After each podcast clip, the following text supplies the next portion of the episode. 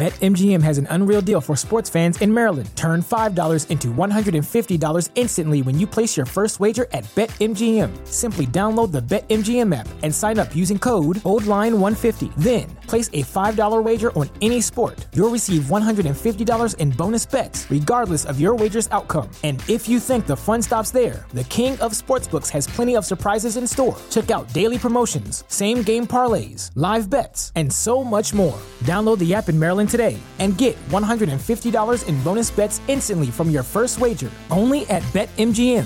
BetMGM and GameSense remind you to play responsibly. See BetMGM.com for terms. 21 plus only. Maryland only. New customer offer. Subject to eligibility requirements. Rewards are non withdrawable bonus bets that expire in seven days. From issuance, please play responsibly. For help, visit mdgamblinghelp.org or call 1 800 Gambler in partnership with MGM National Harbor. Promotional not available in Washington, D.C. This podcast is a member of the Voices of Wrestling Podcasting Network. Visit voicesofwrestling.com to hear the rest of our great podcasts, as well as show reviews, columns, opinions, and updates across the world of wrestling.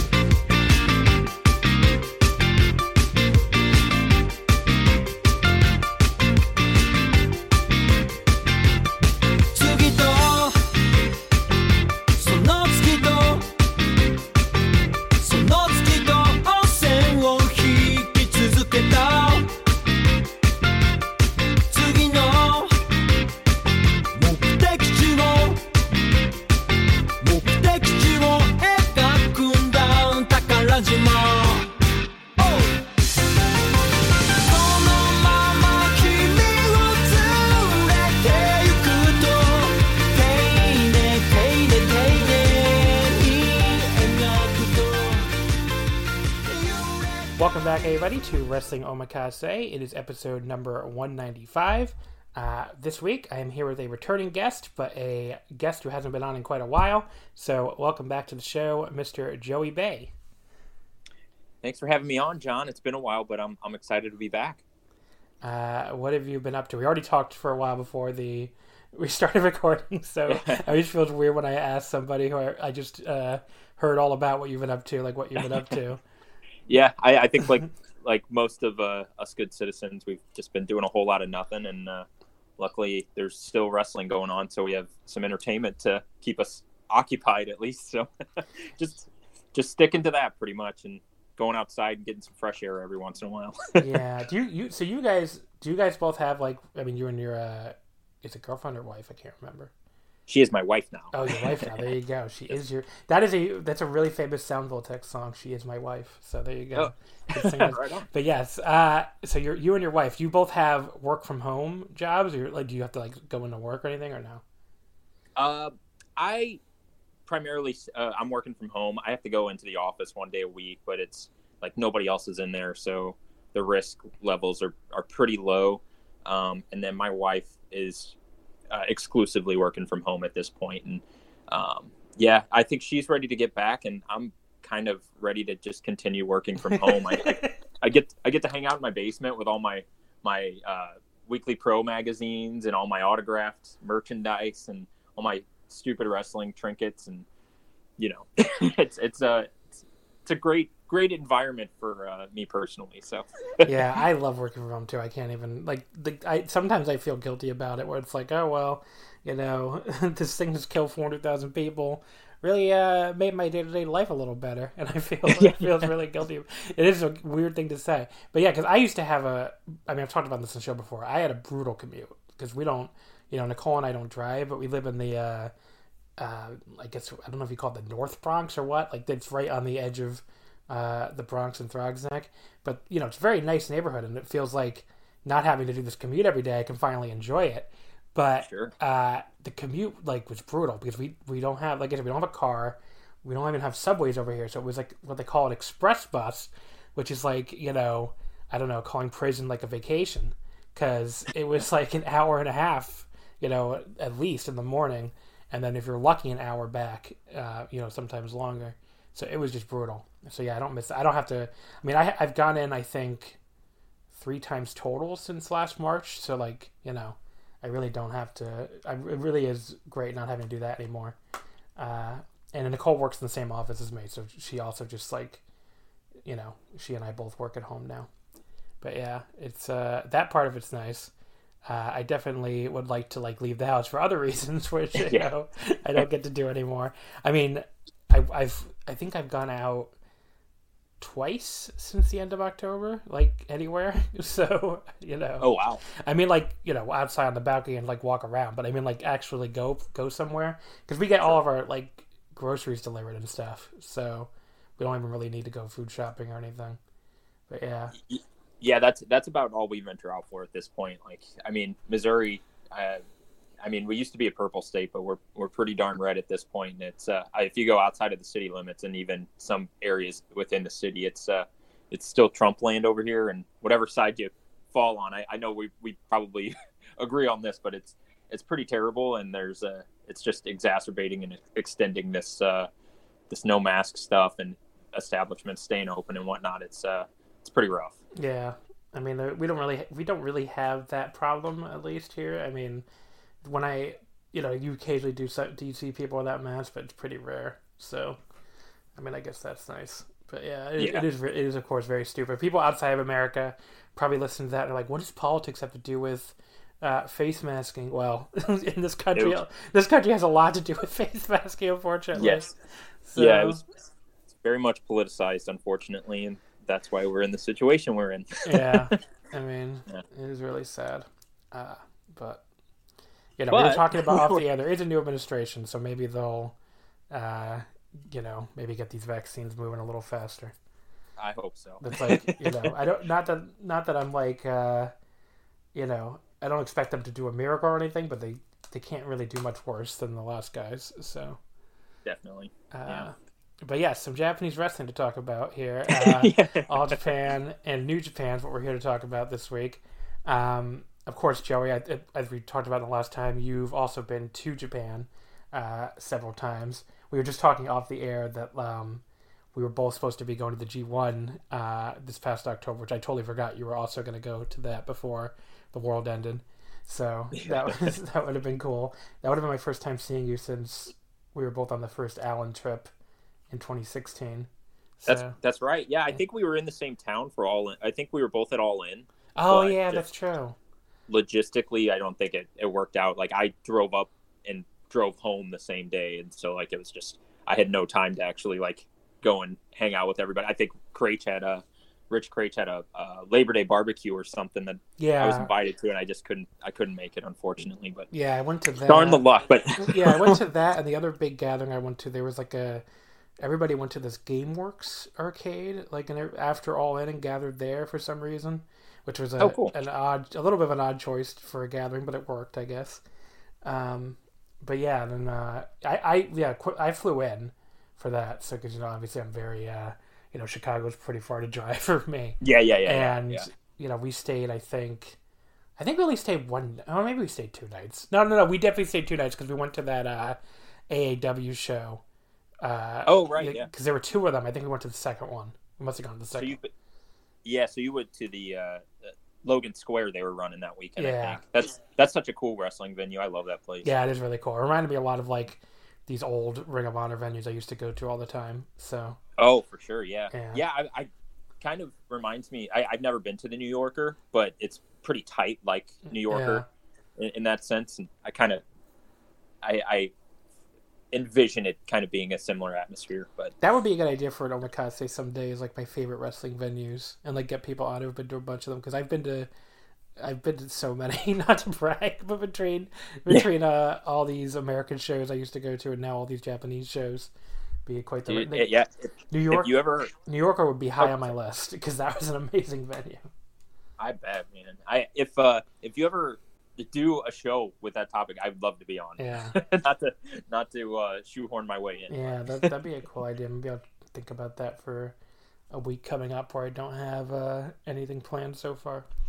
Um, but yeah, so like that, we, we were in the same town for all that. I didn't even realize that. but yeah, the last time when I seen you was during that Allen trip when uh, you and I seemed like the only two people that were interested in going to see a lot of stuff. So yeah, man, yeah, we, we went to we went to Fuji Q. We went me, you, and uh, Matt, Matt McEwen, yeah. and I think uh, Jonas. Uh, went out to, to Fuji, took a bus out there. That was a ton of fun. You separated from the group one day, and I remember went down to Kyoto for a, a quick bop and, and saw a, a, a, band that you wanted to see, right? No, the, well, so two separate things. I did go to Kyoto by myself, and then gotcha. I also went to uh, I saw Sakanaction, who does the opening to this show. Actually, yes. uh, I saw them in that was in Makuhari Messe. So that's basically like right when you cross over from Tokyo into Chiba like on like you're going towards uh, Narita Airport. It's like sure. right on the edge of Tokyo and Chiba. It's like this big uh, convention center complex. Like New Japan and other wrestling promotions, they run there pretty regularly. So, but gotcha. yeah, it's uh, not that far from Tokyo. But yeah, Kyoto yeah, I just went to because I was like, I, who knows if I'll ever come back to Japan at the time, and I really want to see yep. Kyoto. So, I went and like saw a whole bunch of stuff by myself that day. Even That's so cool. That Shinkansen ticket was very expensive, but it was worth. Like people thought I was nuts for doing that all in one day because I guess most people don't look as to, don't look at Tokyo to Kyoto as a day trip. But sure, we I, yeah. I did well having having done it now, having done the Shinkansen trip to Kyoto myself now, it really isn't that bad. It's like even even if you do the uh, JR Pass version, which isn't the I, I think that gets you the second fastest. The, exactly, yeah. yeah. So we did that, and it it still only took us like an hour and a half. So if you go early enough, you could still have a pretty pretty packed day if you catch the last Shinkansen back yeah. up to Tokyo if you're doing a day trip. But that yeah, that's that's really cool. Yeah, that's what I did. And most people I think stay over. But I mean, you know, there's so much to see in Kyoto that like one day is gonna yeah. like be you know nothing basically because like sure. you know just all this historical stuff. But I really wanted to see the. uh the the really famous palace. It's like one of the few. Um, I got I'm, I'm blanking on the name, but it's like one of the few palaces or castles in Japan. I think it's Nijo Castle that like actually survived completely and like didn't have to rebuild it. So like the interior is like exactly the same even as it was, you know, oh, wow. hundreds and hundreds of years ago. It's one of the few castles you can actually walk through and like, you know, see how it looked basically. But yeah, it was like the it was the emperors or not the emperors, it was the shoguns uh, castle in Kyoto when he would come to speak to the emperor. So during the the Shogun era, I think the like the Edo period, he would come from Tokyo to Kyoto to you know speak to the royal court, which was still based in Kyoto, and that was basically the castle he would stay in. So, I see. That's very cool. Yeah. Well, thank you for the history lesson. yeah, we we did we did the uh, Fushimi Inari, and we actually stayed at that point uh, um, Airbnbs were um, still a thing, uh, very prominent in 2017. So we stayed like in Gion with like we saw like geishas walking through the streets and stuff. And I mean, there, there weren't too many, but um, it, it was it was pretty cool to actually witness, you know, yeah. that type of stuff instead of just futuristic Tokyo. And uh, not to say all of Tokyo is futuristic because you can go down some some streets and feel like you're in the countryside even yeah. even in that densely populated city. yeah, there's some pretty like, there's some really cool like like that was the thing Nicole couldn't believe when I took her there because she's she grew up in New York, so she's used to like the city stuff, but she's like their green spaces are like really green, like really, yeah. like they do a really good job with that. Um, but yeah, I, I, actually did thinking about it. I did a Kyoto day trip again on my last trip. Uh, this time for a wrestling show, which um, like right, it was like the second to last day in Japan. Even after we, we had gone to Osaka and Kyoto, and we went back to Tokyo. But DDT added a, a show at Kyoto KBS Hall. Like on oh, so you got to see KBS? Yeah. So I was like, I was like, I'm doing this. I don't give a shit. I'm gonna go take the hour and a half train, or I think two hours. I think because I think I had the the the JR pass this time. So yeah, whatever sure. whatever it is, I took the train all the way out there, went to this one show, and then took the train back to Tokyo. Even though I had been in I had been in Kyoto already on this trip, but I was like, I don't care. Like I've, I've like KBS Hall was a uh, like a bucket list item for me because that's for, for, sure. for, people listening. I don't know. That's the one with like the uh, the stained, the stained glass, glass window. windows. Yeah, it looks yeah. it looks so cool on TV, and even in person it looks cool too. It's a little jarring to see them like because it's um, I don't, like the way they're set up with the rest of the building. It the, the part of the buildings you can't see on TV, it doesn't match as well as you would imagine. Like it looks a little uh, like plastered on or something. I will say. So that was a little surprising, but still really cool just to be there and see it after sure. seeing it on tape for so long. Because like, you know, the first time I saw that on tape was probably like 2002 or something. Because Toryumon used to run it all the time. So Yeah. yeah, it's a it's a pretty crazy build. It's a pretty like historic building for me. So I definitely wanted to see that one. So like the only Yeah, the, the I'm jealous. yeah, it's pretty awesome. I mean, the only like building left on my bucket list that I, re- I haven't been to is the Nippon Budokan. So Ooh, I, I got you there. Yeah. I, I I still need to. A bucket list for me is uh, Kobe Sanbo Hall. Mm. Uh, I know it's it's it's just a big room. It's nothing special, but I just want to go see a. I kind of want to see one too there too. Yeah, Yeah, and then uh, I haven't been to either Edion Arena, and I really want to see shows in Osaka. yeah, you're right. I haven't been there either. I went to Osaka-jo Hall, which was Yeah, me too. yeah. awesome. But yeah, I haven't seen the Edion Arena either. So I guess there are some other ones, but Yeah, but yeah. Nippon Budokan's a big one for me though. So So I, I was actually not to keep harping on uh on this subject before we get into you know what we're here to talk about, but uh, you, like if uh if there's a direct comparison to Osaka-jo Hall, I for me personally, I, I've only been to MSG once, and it was before they renovated it.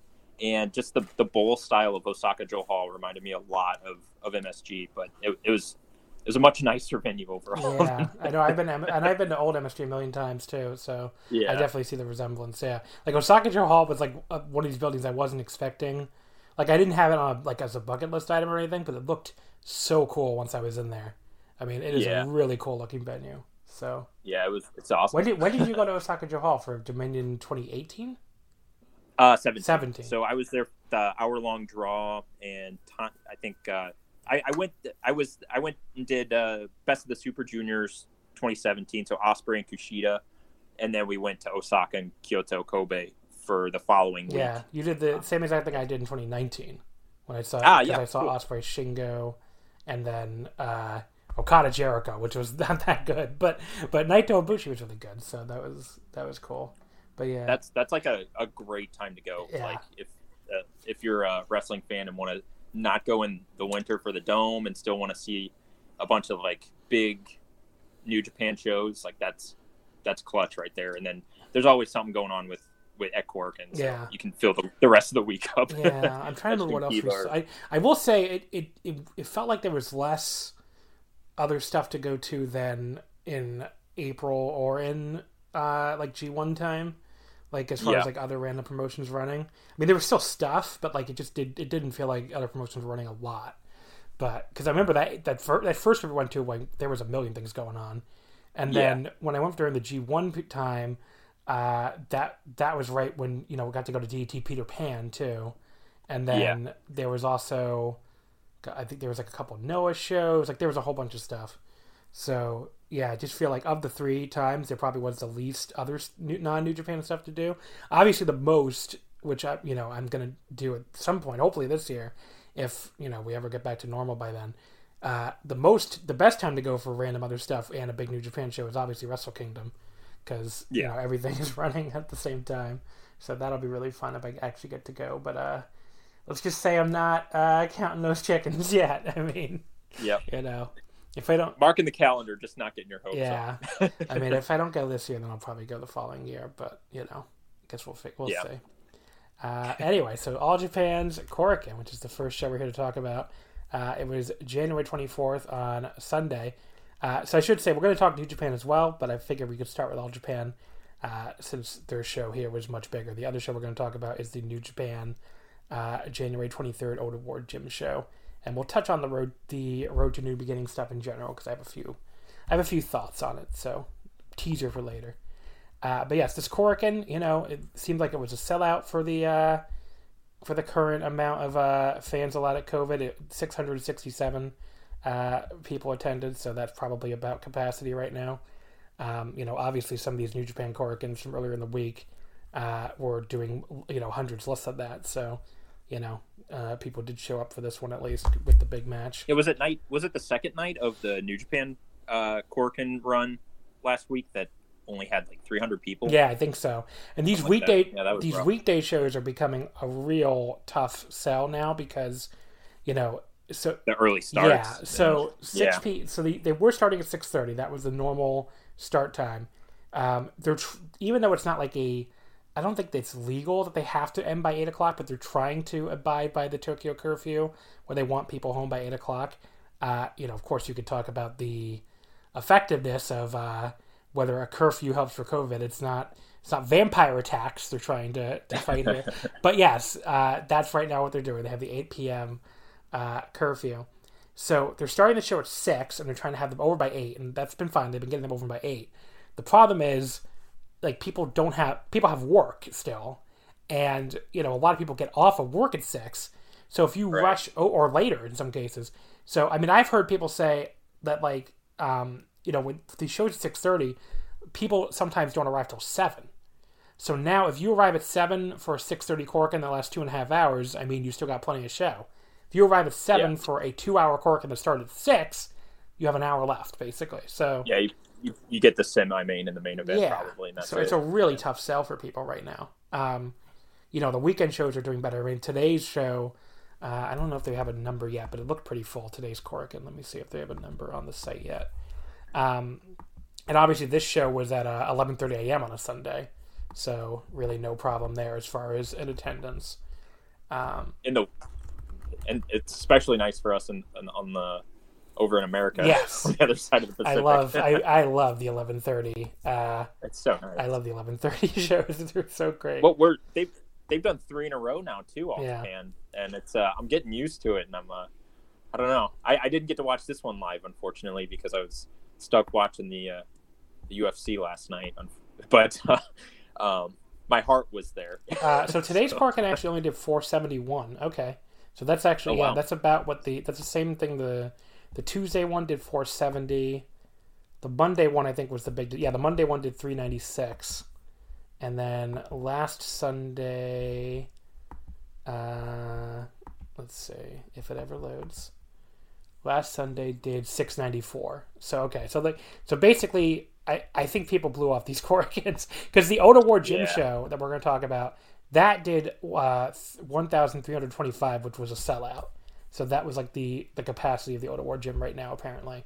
So it feels like people just decided to go. I mean, Ota Ward is not, you know, it's far enough to the west that like you're probably drawing some fans like locally that don't want to go all the way to Corkin too. But like, Yeah. you know, just, there's probably some fans in the Tokyo area that were like, well, I'll go to the first Corkin and then I'll go to the big Ota Ward gym show, but then I can blow off the rest of these Corkins with identical cards.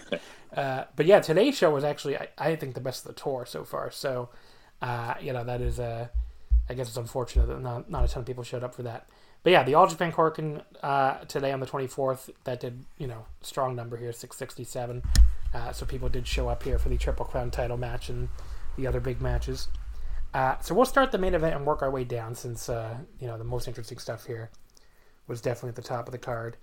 Uh, the main event, of course, was Suwama with his fifth successful defense of the Triple Crown title, defeating Shotaro Ashino in 26-41 with a backdrop hold. I guess before we get into the match, Joey, I guess going in here, did you think Ashino had a chance, or did you think Suwama was going to retain here? Um, I, to be honest, I, I, I thought Ashino was taking the belt. You know, he's coming back for his his second uh, challenge against Suwama, and I, you know, I just had it in my brain. It's like, what else? Like, I'm, I, like all gripes aside, in terms of all Japan booking, it's not like Suwama's like. Like these are all just stinkers that he's having in these defenses. Like they're actually good to great matches. Um, but it just feels like it's somebody else's time now, and I, I don't. Would would you agree with that sentiment? Yeah. So uh, going Yeah. into the match, I so I was really 50-50 on who was going to win. I I kind of thought probably Suwama was going to retain because, um, for I don't know, the, the, like Ashino, like the Voice of Wrestling Twitter account made this point. Like Ashino did not feel like a hot challenger here. Like he did not feel like he had been built up to take the belt from Suwama. Um, you know, they could have made could have been like, oh, it's going to be an out of nowhere title change. That would have been possible yeah, yeah, yeah. but it just didn't feel like he was built up here to, to win the title. And it felt like more like they were running back a match that, you know, they last ran in front of no fans and, you know, letting letting happen in front of fans and see if they could draw a decent number, which they did. So I mean good good on them for that. Um but yeah, I would agree that Suwama. I mean, I he had a you know a, a kind of poor champion carnival, but so did everybody else. Um, you know, and that was a big problem with All Japan's you know 2020, and I think you know the promotion got a lot of uh, you know a lot of derision during the second half of the year, especially like people really kind of seemed you know pretty fed up with them, uh, and I think yeah. they're off to a, a better start in 2021. I mean, this is you know, like you said, Suwama has been having good to great title defenses. I think especially this month. Uh, like I yes. really love both his defenses here against uh, Aoyagi and now against Ashino. Um, so yeah, I think he's you know he's off to a good start, but it definitely does feel like this reign is a little it's more than a little long in the tooth. Like I think most people expected it to be a kind of a shorter transition reign, and instead, you know, we're going up on a year now with him. It's, right. Like when did he win the title again? It was like March, right? March of March. Yeah, so we're yeah. coming. He, he beat Miyahara. Yeah. yeah, March twenty. So we're coming up on. We're two months away exactly. Full, yeah, a full year. Yeah, so it is kind of crazy. um, yeah, I like. Do you think there? He's just a placeholder until, you know, like Nomura, like until they know if Naoya can come back, or do you think they're just cooling down Jake Lee again until you know the spring, and then he can. Yeah, it's I, a really I no idea. I'm, I'm not good with this type of stuff with the the booking predictions, but I just I don't know who else they could really throw at yeah. him realistically. Like I really have no idea where they're going, and you know it makes me wonder. Like the the Zeus champion carnival win felt like nothing, especially when he went on to lose his Shadow challenge. So it, ma- it really makes me wonder if maybe Jake Lee wasn't supposed to win the champion carnival last year and then go on to beat Suwama pretty quickly. But maybe they decided, you know, let's wait a little while longer and see. Or Nomura, or uh, you know, he brought Nomura because you know they didn't know he was going to get hurt, obviously. Um, yeah. You know, maybe they just decided, well, let's wait and you know see if more fans can come back uh, before we uh, you know do like like Suwama easily could have been a like you know people people thought the evil thing was like a COVID uh, you know related thing, which I don't think it was at all. Um, whereas this, I do kind of buy the idea that like Suwama was not supposed to be champion for a fucking year or whatever it's going to end up being, and it just end up being kind of a thing where it's like, well, he's perfectly fine as champion. Let's just let him keep the belt during this really uh, uncertain time where we can't run, uh, you know, anything close to full buildings anyway. Because I mean, Champion Carnival especially felt like a test pattern. Like that felt like them saying, you know, this is all we're willing to do as a champion carnival during this pandemic. So like, right. there's no way the original champion carnival idea for 2020 was, you know, Zeus squeezing people's heads with his rest hold. And like just there's no way that was the idea. So um the match itself though here I thought was awesome. I mean, I'm I'm pretty high on this match. I thought this was a, quite a a really great match. I don't know if you agree or not, but uh I really I really Oh, yeah, yeah, no, I yes, I, I agree. I, I thought this match was fantastic in, in terms of limb work and just selling. Uh, there was consistency throughout the entire match from both guys in terms of selling uh, the targeted body parts. And I just, whenever there's something like that that you can sink your teeth in, into, um, aside from it just being a title match, um, I don't know. I love that stuff. It it's kind of, I, I, I feel like I, I listened to you talk about the uh, 2012 uh, Naito Okada uh, IWGP match from Korakuen um, on a recent episode, and it, this match kind of reminded me of that because it, it's just literally they're just targeting the back and the knee and the ankle, and that's they they stuck to that pretty much the entire match, and it was uh, I, I just love matches. Yeah, like it's really strong psychology. And you know, yeah. like I, you know, there was like some nice grappling to start early on, like where they were you know, doing all the uh, you know, like the the takedowns and the blocks and stuff that I liked, and then yeah. uh, you know, the if if there was a flaw, I would say you know maybe Ashino's work on Suwama's leg, you know, which made sense, was maybe not the most interesting leg work I've ever seen. Um, you know, sure. dec- yeah, he just kind of laid yeah, on him. I mean, decent selling a couple times, decent selling from Suwama, but a little slow. So I would say that that was probably, um, a, you know, a, a thing there. But it, it, when it builds to a spot that's as good as the ankle lock tease was, I can overlook that yeah. kind of thing because you know it builds. It, they build it for a while. Um, you know, Ashino and Suwama go back and forth, uh, and they you know Suwama goes gets, gets, his own ankle lock, which was pretty surprising. That was an interesting little uh, wrinkle to it too. Um, but then you know when Ashino gets out and like you know reapplies his ankle lock, that's where like there's a lot of drama uh, that Suwama might actually tap, and they really did a great job at that. With like Suwama, you know, reaching at the ref and like you know just acting like he's going to tap any second, and they like I don't know if you watched this unspoiled. I definitely did. Obviously, I was watching it live. Um, did you see? Were you spoiled already when you were watching it or no? Um, I I tried to scroll through uh, Twitter spoils uh, or spoilers, but I I, I wasn't successful. so I, I was I was like half spoiled. Like I, I kind of got the impression that Suwama right. retained, but uh, I didn't know for sure until I I. yeah, I've, I've had a million million matches like that over the years. Yeah, it's true. Like we, we think you probably saw something, but you're not. You didn't double check to make sure. So yeah, you, you try to scroll fast or past it as fast yeah. as possible. To, but you know, erase it from your but brain. yeah like the the actual like the, this tease really got me watching it live where i'm like oh my god he's actually going to tap out here but uh but Suwama did make the rope so that that was great uh so built to a really great spot and then ashino you know he was really pissed and you know pounded the map and then he quickly goes back to uh, his German suplex, which he could he tried repeatedly to get that on Suwama earlier too, and then when he finally got that, you know that felt like a big deal in the match, and that got a two count. Uh, and then he goes to this moonsault at the top, which looked great, but Suwama rolled out of the way. Beautiful moonsault, yeah. And yeah. like ate shit on it too, like just really yeah. ate shit on it. Uh, and that you know that like you know that this is where I, my notes just say, you know, it took a little bit to get going, but at this point, this is an awesome match. And you know, Suwama, you know, blocks Ashino running in on him, like captures both arms for a really nice capture belly to belly, and then he hits two straight backdrop suplexes, uh, and then Zagiri, and then a third backdrop but Ashino still kicks out of two. And then Suwama just kind of says, you know, I, the, the, finish was very decisive here. Where like, you know, they, there was no back and forth at this point. Like Suwama just hits a huge axe bomber, another backdrop with the bridge, and that gets the pin. Um, so yeah, I went I went four and a quarter on this. So I didn't like it quite as much as the Aoyagi match, which I went four and a half on. Um, because you know, again, this took a little bit to get going, but man, did it roll once it got there. So you know, definitely a, an awesome main event here. Very, very highly recommended. Uh, super hot closing stretch, and you know, without like going to the kind of cliche like you know back and forth stuff. It just was much more like you know. And, if you want to point to another flaw, flaw in the match, maybe other than that ankle lock spot, like once Suwama made the ropes on the ankle lock, I was like, okay, well, Suwama's winning this now because yeah. it definitely felt like watching it live, like Ashino had taken so much of the match that by the time Suwama made the ropes, it was like, well, if Suwama doesn't get a big comeback and win here, it's almost like he got squashed by Ashino, and that's exactly yeah. what happened. He got all of his offense in right at the end.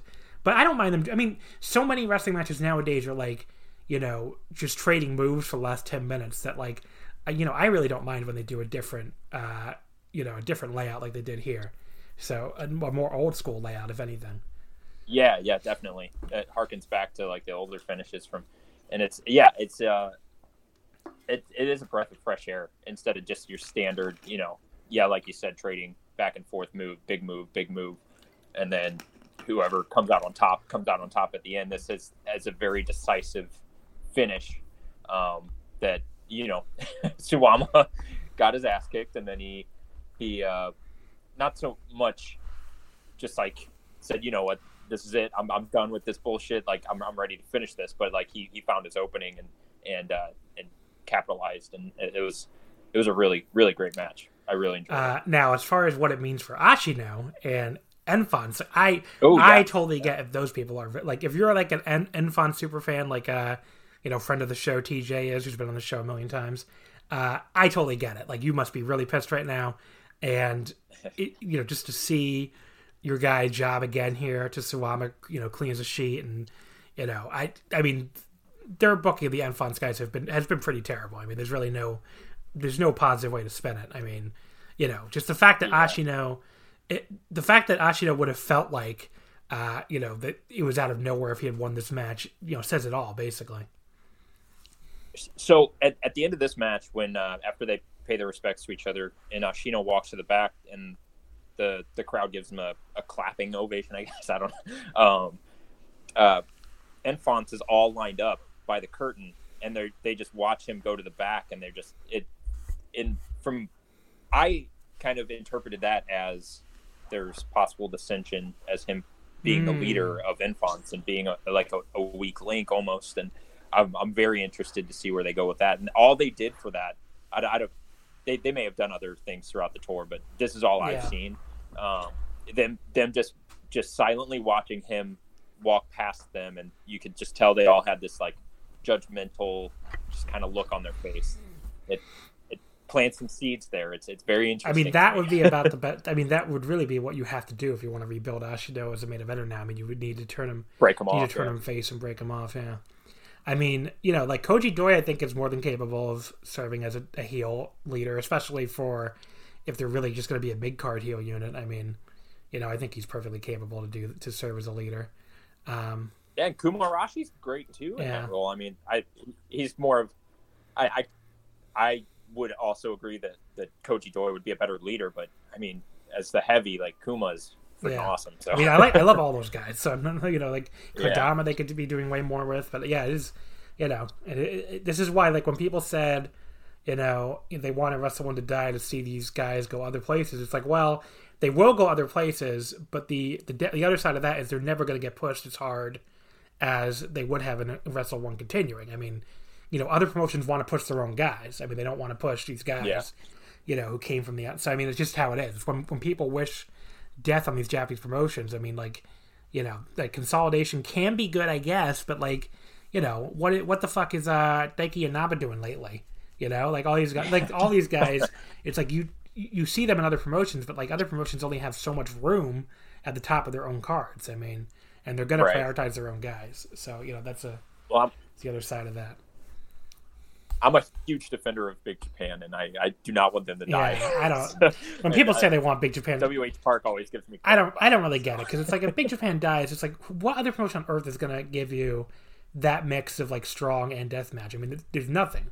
I mean, it's, it's just not gonna exist anymore. I mean, you know, Big Japan is not always the most interesting or fun promotion out there. They, you know, it definitely goes in waves, but I don't get one of them to die. I mean, that is it's really weird. No, it's it's a the unique blend of, of what they Yeah. present is is what's what's so great about them, and you know, it's it's an acquired taste, or you know, it's not for everybody either. Yeah. So, but uh, yeah, I don't know. I I, I agree. I, I I can't wish death upon any promotions really, unless it's there's some like really scummy bullshit going on back backstage. Yeah, can wish death know? on WWE. That's condemnable.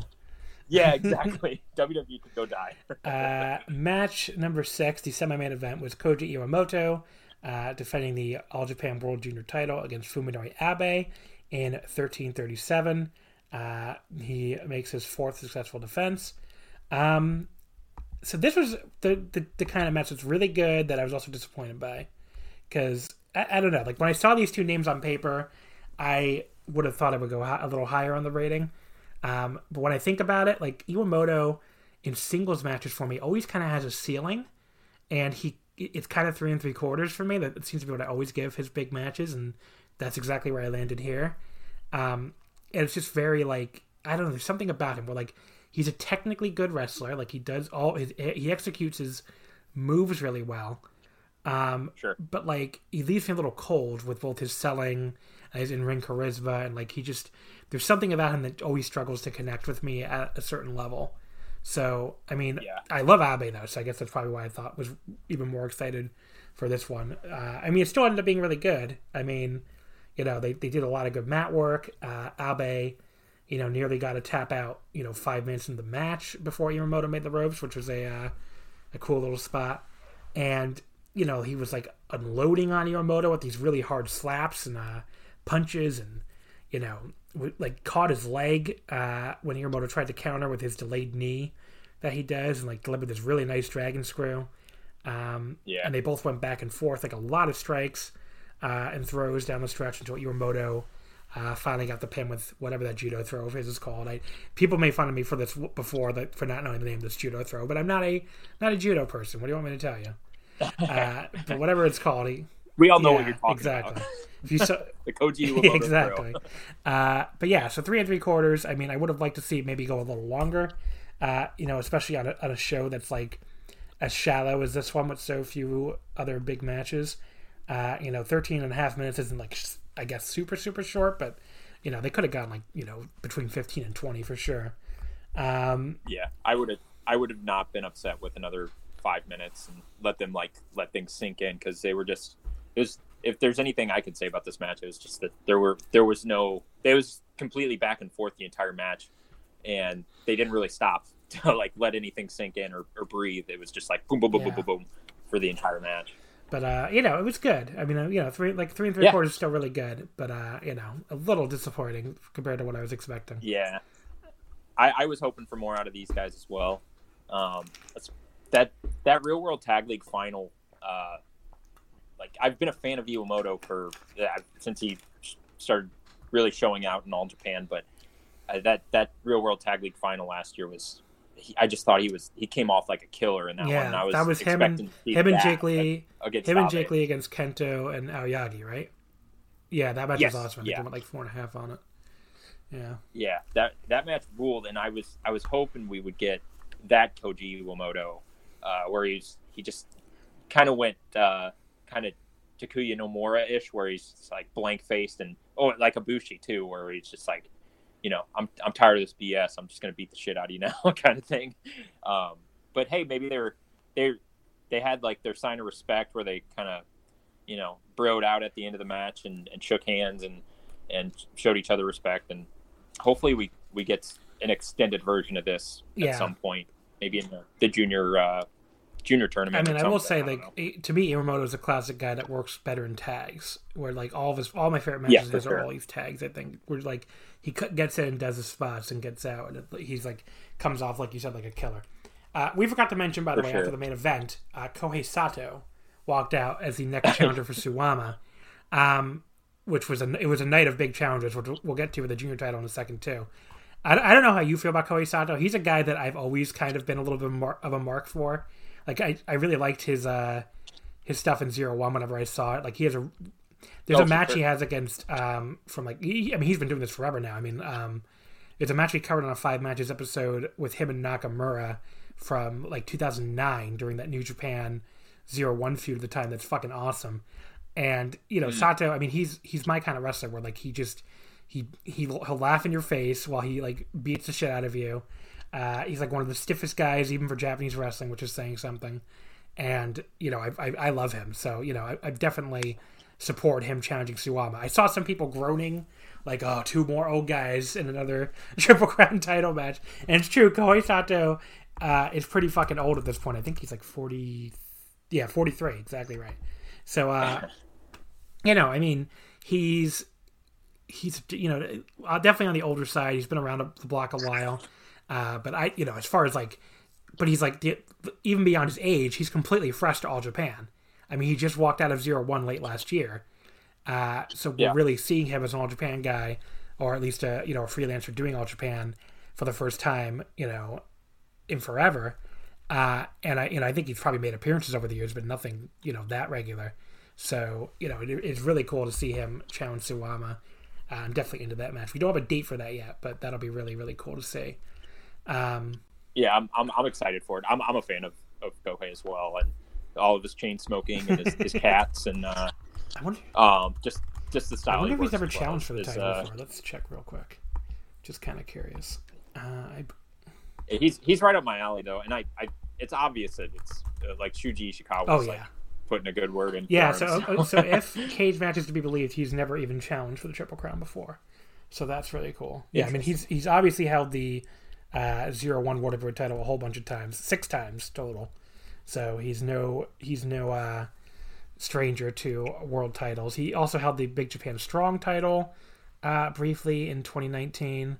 Um, Big oh yeah i Yeah. forgot about that it was only a couple years ago um, th- so those are like the two biggest titles he's held. It seems like a bunch, a million tag titles and stuff. And uh, zero one. He held the All Asia tag titles in 2003. Wow, that was like his very first Wow. title. Uh, so, so him with uh, Hirotaka Yokai. I don't even know who that is. So yeah me neither but yeah, um, so that was his first title, the All Asia Tag Titles. Uh, but yes, so he's the next challenger. Now, interesting idea. Could you see him winning? Ooh. It would be it would be really cool on one hand to see an outsider champion. They haven't had one, you know, in a while. On the other hand, uh, I think people would flip the fuck out because it's like you have this probably eleventh month or even one year long Suwama reign by the time it ends, and you used to put over a 43 year old Kohei Sato. like people would people would have Shuji Ishikawa's head on a pike for that one, especially since we all know it's his buddy. Uh, but yeah, that would be that'd be something. yeah, especially with uh, the VTR for this uh, this Triple Crown match with Ashino and Suwama. Like they were with my limited Japanese, they were um, really stressing like the new generation, like the Shin mm. Jidai.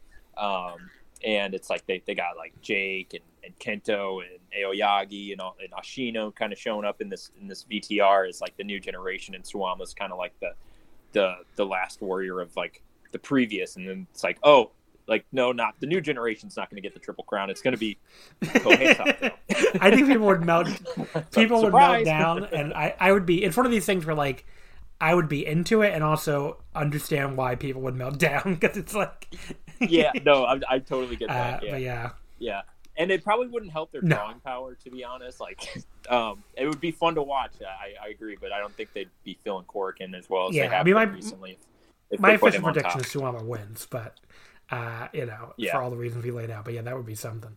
Uh, so it, will be. I think it'll be really good. I'm really excited. The junior title, meanwhile, the afterwards after Iwamoto retained, the lights went out and CIMA's music played, and we got a video message with him uh, challenging Iwamoto for a future title match. Also, no date yet for that. Um, yeah, that's something. You know, I mean, yeah, I, I kind of think CIMA could win that. Unlike unlike Sato, I kind of think CIMA could win. But yeah, it seems like I've, he's been him and the rest of or T Hawk and Linda have been uh, showing up more often in All Japan recently, and I, I think was it the the twelve thirteen fan appreciation Korakuen show where uh, it was was uh, Suwama, CIMA, and Kento that tagged yeah. together. Um, I think after that match, uh, CIMA got on the mic and like pretty much said Strong Hearts is coming to All Japan next year. So I hope that happens, and honestly, I hope Iwamoto beats CIMA, and then we get like uh, like CIMA then you know pivots to T Hawk or Linda for a, a, a title defense or uh, to set up a, a, title match against Iwamoto. T Hawk challenge for the junior title, or isn't he too big? Yeah. Who's T Hawk? Uh, you'd probably know better than me, but I hate if Let me that's say, what's T Hawk? What is T Hawk's weight well. listed as?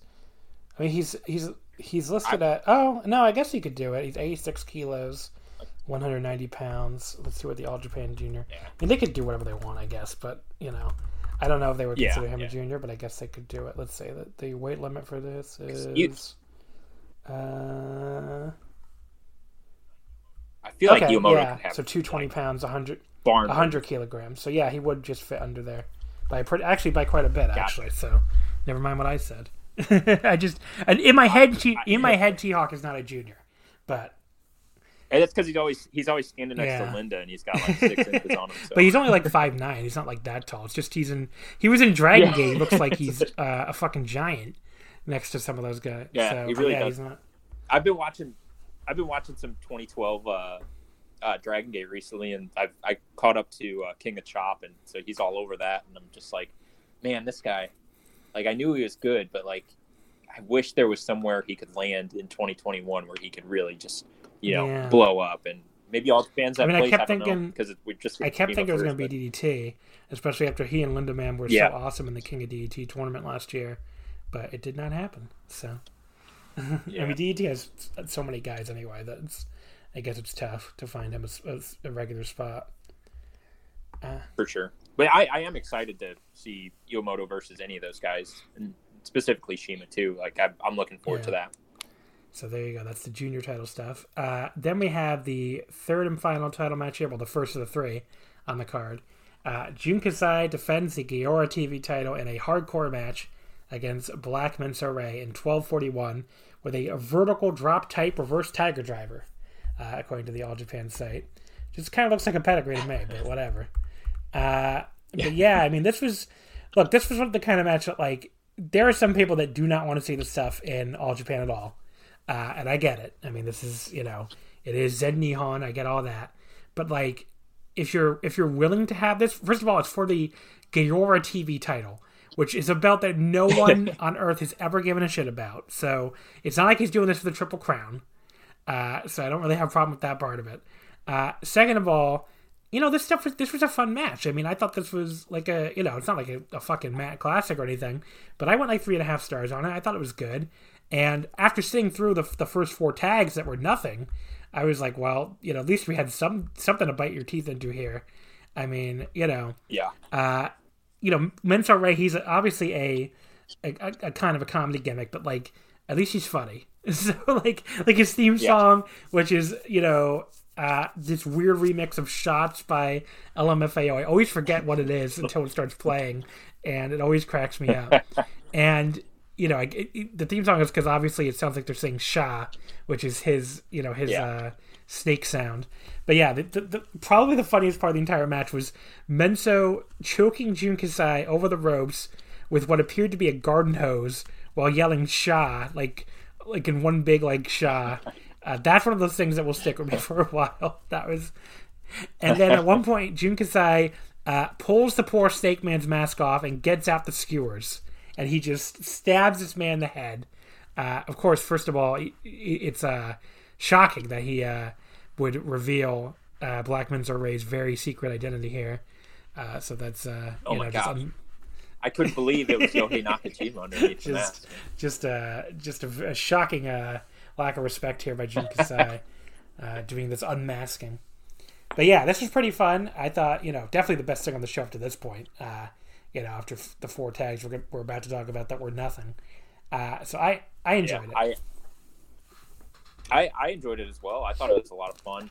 Um, you know, I, I I was going into it thinking Kasai was just going to beat the hell out of Menso-re, and then he uh, you know kept kicking out at, at 2.9 and uh, putting up a fight and the skewer spot. Like I thought it the it was pretty funny. Uh, uh, Kasai tried to put the he tried to jam the skewers through like through the mask with the mask on, and then that didn't work, so he ripped the mask off and and then did the skewer thing. But uh, you know, besides like my only issue, and this is not related to all Japan at all. It's just like I've seen it so much within such a short period of time. I'm kind of over uh, people ripping masks off of guys right now. I mean, we've had Desperado, Dragon Kid, uh, I don't even know why I know this, but TJP had his mask ripped off, or he tore it off at, at uh, the last big Impact show, um, and then now this, and I'm just like, come on, can we just like return to some decorum here, like with masked wrestlers? Like, can we can we cool it? At least space it out like every three months or something. But it's like within the last month, I've seen it four times. It's like, ugh. But in terms of the match, I, I really enjoyed it. Uh, then Shuji Ishikawa walks out to be the next challenger in a death match, which the crowd reacts yes. huge for that.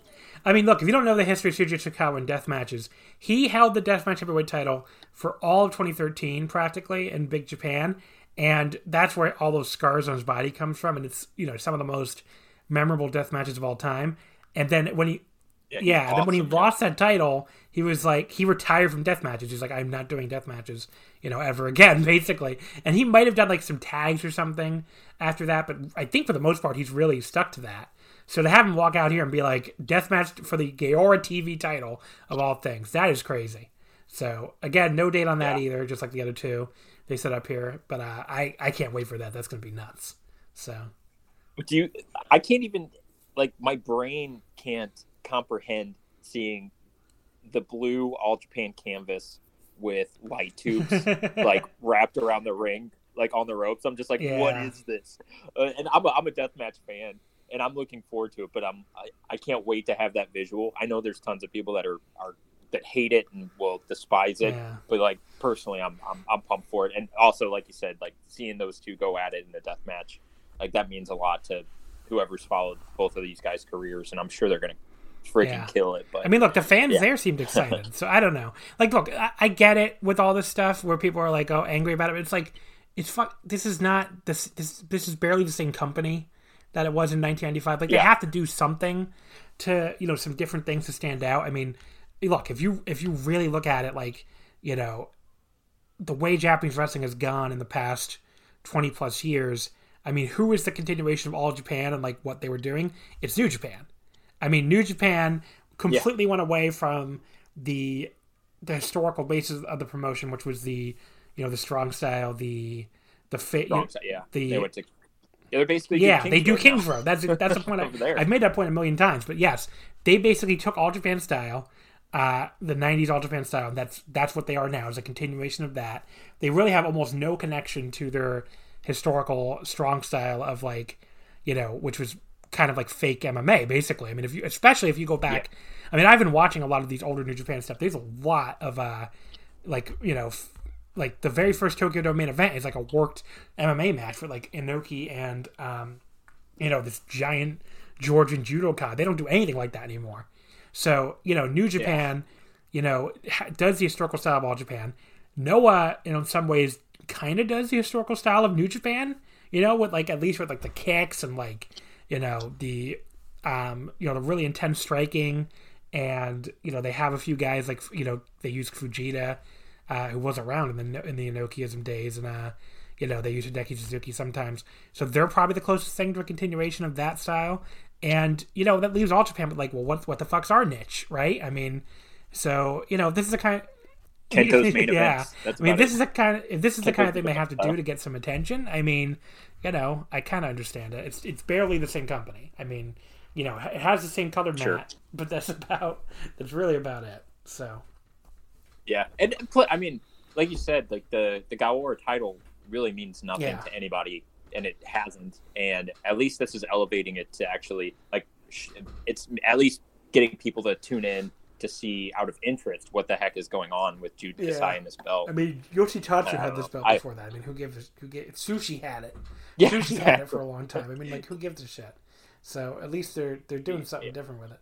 I mean, I did say on Twitter like uh, Jun Kasai versus Shuji Ishikawa in All Japan in a death match for the Gaora TV title. It sounds like wrestling Mad Libs. I mean, it really does. Like it sounds like you're just putting things in, but it is funny, and I can't. It'll be I'm gonna have to go find that. interesting to see. Like it really does sound like wrestling match. Uh, match number four on the show was an eight-man tag team match. Um, the team of uh, the Enfants, Koji Doi, Kuma Arashi, uh, Omor, uh, Hokuto Omori, and Yusuke Kodama. They beat the team of Kento Miyahara, Yuma Aoyagi, uh, Atsuki Aoyagi, and Rising Hayato. Uh, that went, let's see, only seven minutes and 16 seconds, so very quick. Uh, Omori pinned Aoyagi. Um, you know, this was every undercard tag on this show, but probably the best one. Uh, but perfectly fine, utterly forgettable, very short. Uh, I went three stars because the action was fun while it lasted, but there really was not much to it at all. Uh, and then Enfants got got to stand tall here, which I wrote at the time. May or may not be good for Ashino in the main event. It turned out to not be good. Uh, and Omori, I think, I mean, you probably even you know more Japanese than I did than I do. I think he was like taunting Yuma about pinning his brother after the match. I think. I'm sorry, I think, what was taunting what- what- Yuma Aoyagi about pinning his brother. I think. Oh yeah, Yeah. yeah, something like that. I um, Yeah. that would make sense. I, yeah, my Japanese is is uh, Well, so pretty bad at this point, but I always say third grade level. That's about where I'm at. Uh, but yeah, Yeah. I think that, I think that's what I got out of it. I think he was taunting his taunting Yuma about pinning his brother. But um, you know, Omori's an interesting guy because he was an All Japan, you know, All Japan raised guy who joined the Enfants. But I don't know. yeah, I really like him too. He reminds me of uh, just aesthetically, he reminds me of like a like a 2008 2009 Mm. Yamato. And, um, I think it's just like the little ring skirts that he comes out with. Um, that that very much aesthetically looks like Yamato, but he's he's got a similar look. But I just really like his. Uh, he's got a lot of charisma Yeah. for a young kid. So we'll see where that goes. Yeah. Uh, match three: Shuji Ishikawa, Kohei Sato, and Ryuki Honda defeating Yoshitatsu, Ryuji Sai, and Chikara. Uh, Sato pinning Chikara in 7:35 with the drill a hole pile driver. Um, so yeah, Sato gets the pin here. That makes sense because he was going to walk out to challenge uh, in the main event. Uh, some nice kicks from Sai on Honda. That was my early highlight. Uh, Chikara still pretty bad. Uh, he somehow made a top rope chop look like shit. Uh, but you know, then he gets cut off and double teamed by the Ishikawa side, and then pinned fairly quickly by Sato with a pile driver. I mean, the thing people don't get with Chikara is he's like being bad is kind of his gimmick.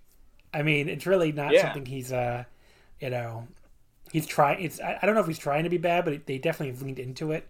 Uh, like at this point, if you're still waiting for uh, him to be some kind of great wrestler because of his family lineage. Uh, I don't think you're you're going to see that ever. But uh, but yeah, But he's not. He's not like if I see him on the first like third of a, or half of the card, and he's more often than not taking the fall. I'm not. I'm not gonna turn off the show because Chikara is Yeah. booked. You know, he's he's Oh my God, fine he's for what he is. You know, he's, he's yeah. holy cow. Uh, His kid's gonna start wrestling soon. who's so yeah? He he's what Rikidozan's grandson, right? I think, or is it great grandson? Is it? I think it's great grandson, that's right? right.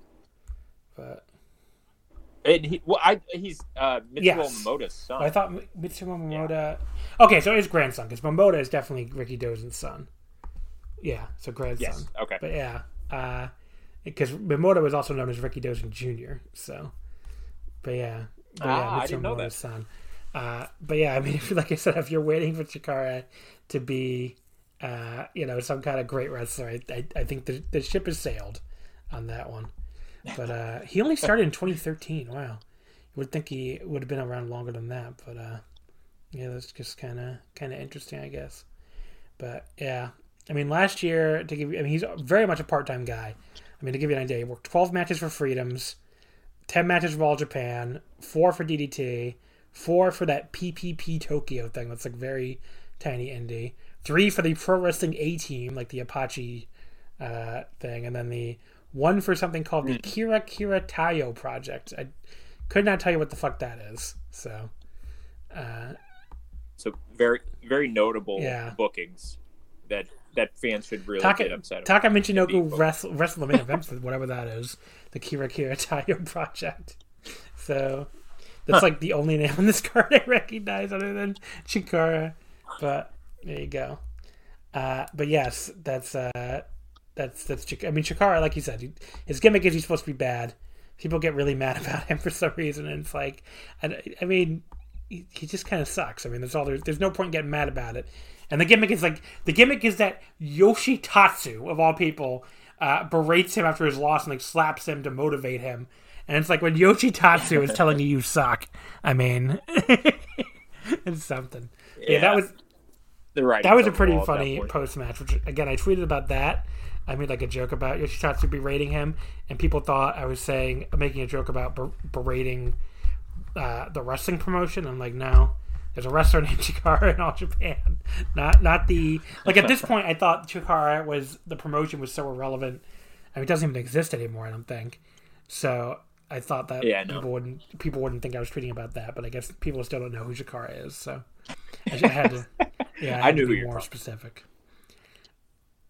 I, uh, side note, the only time I've ever seen Chikara wrestle live, I think we were at the show together, and uh, it was Tokyo Oh, Muay Thai yeah. show main evented by. Say goodbye to your credit card rewards. Greedy corporate mega stores, led by Walmart and Target, are pushing for a law in Congress to take away your hard earned cash back and travel points to line their pockets. The Durbin Marshall credit card bill would enact harmful credit card routing mandates that would end credit card rewards as we know it. If you love your credit card rewards, tell your lawmakers hands off my rewards. Tell them to oppose the Durbin Marshall credit card bill. Mochizuki and Minoru Tanaka, but I forgot the match.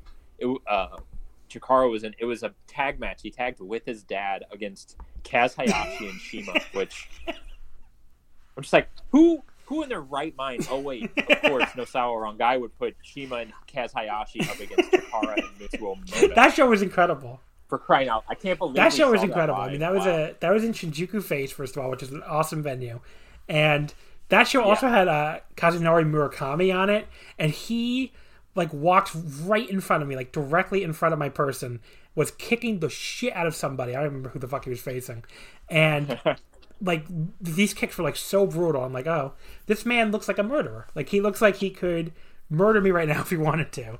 So it was it was. It was It was it was him and uh, Yuji Hino against Hideki Suzuki and Oh, Tomohiko yeah, that, was, Hashimoto. that was awesome.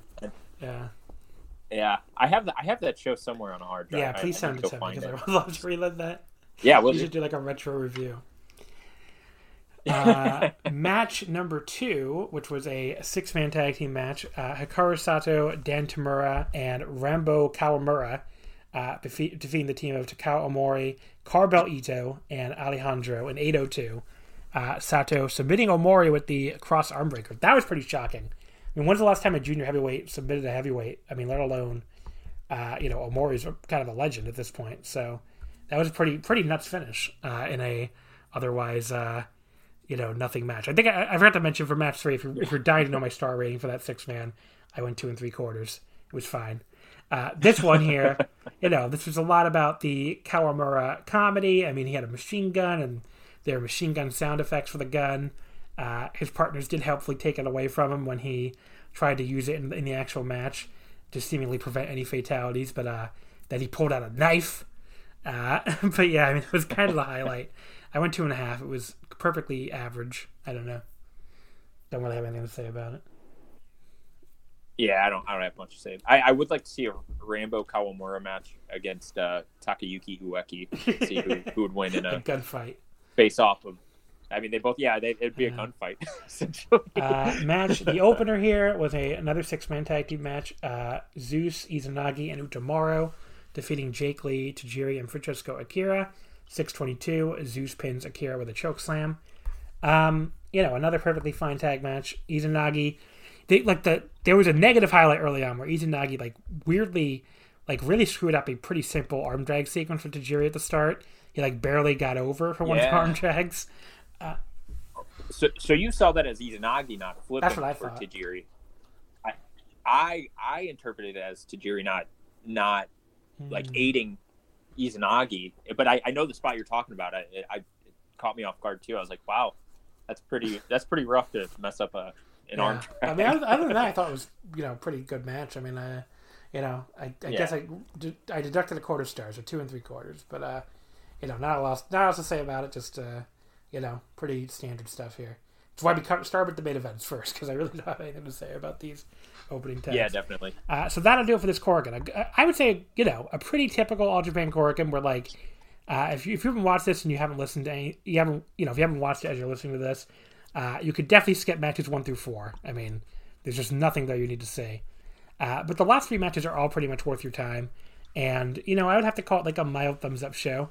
Um, you know, especially the main event. I mean, really, if you're really pressed for time, I think you could skip the other two title matches and, and just watch the main event. But the main event is highly recommended. Um, you know, the, I had a theory I was batting around in the, in the voice wrestling slack uh, last night that I think one of the reasons why people are so down on All Japan nowadays is because they haven't run anything resembling a real supercard in a million years. It feels like, and like you know, they have all these Korakuens where, you know, you have like one big match or like at most like two or I, I, I really struggle to call that third one. Like your TV title a big match. I mean, it's really two big matches here. Uh, and like, you know, then a whole bunch of undercard stuff that, you know, means very little.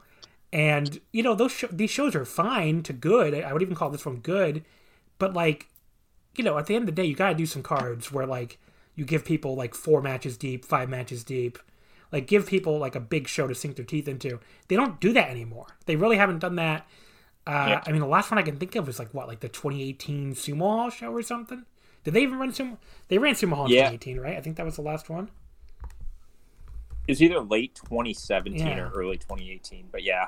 Uh, and then because uh, they ran it two times, uh, like within right. a year, um, if I remember correctly. But it, but yeah, besides, I, I think once Yokohama Bunka went out, like they kind of just scrapped the idea of running yeah. like big, big shows, which kind of stinks because I feel like they've got some steam and they could really, really do something now, especially with not not to like say they're capitalizing on the pandemic, but like with these half capacity buildings, I'm sh- like everybody else is getting these these big buildings at, at what I would imagine are, are yeah. pretty good rates. So they're why, why not book Sumo Hall and, and build to it, or or even the new uh, Yokohama, uh, uh, what is it? The, the new Budokan, Yokohama yeah. Budokan, or uh, um, just something like mid level, but not yeah. huge. So you know? so like um, and, the, the, so I was a little off. The last Sumo Hall show was August 2017. So it's been a really long time.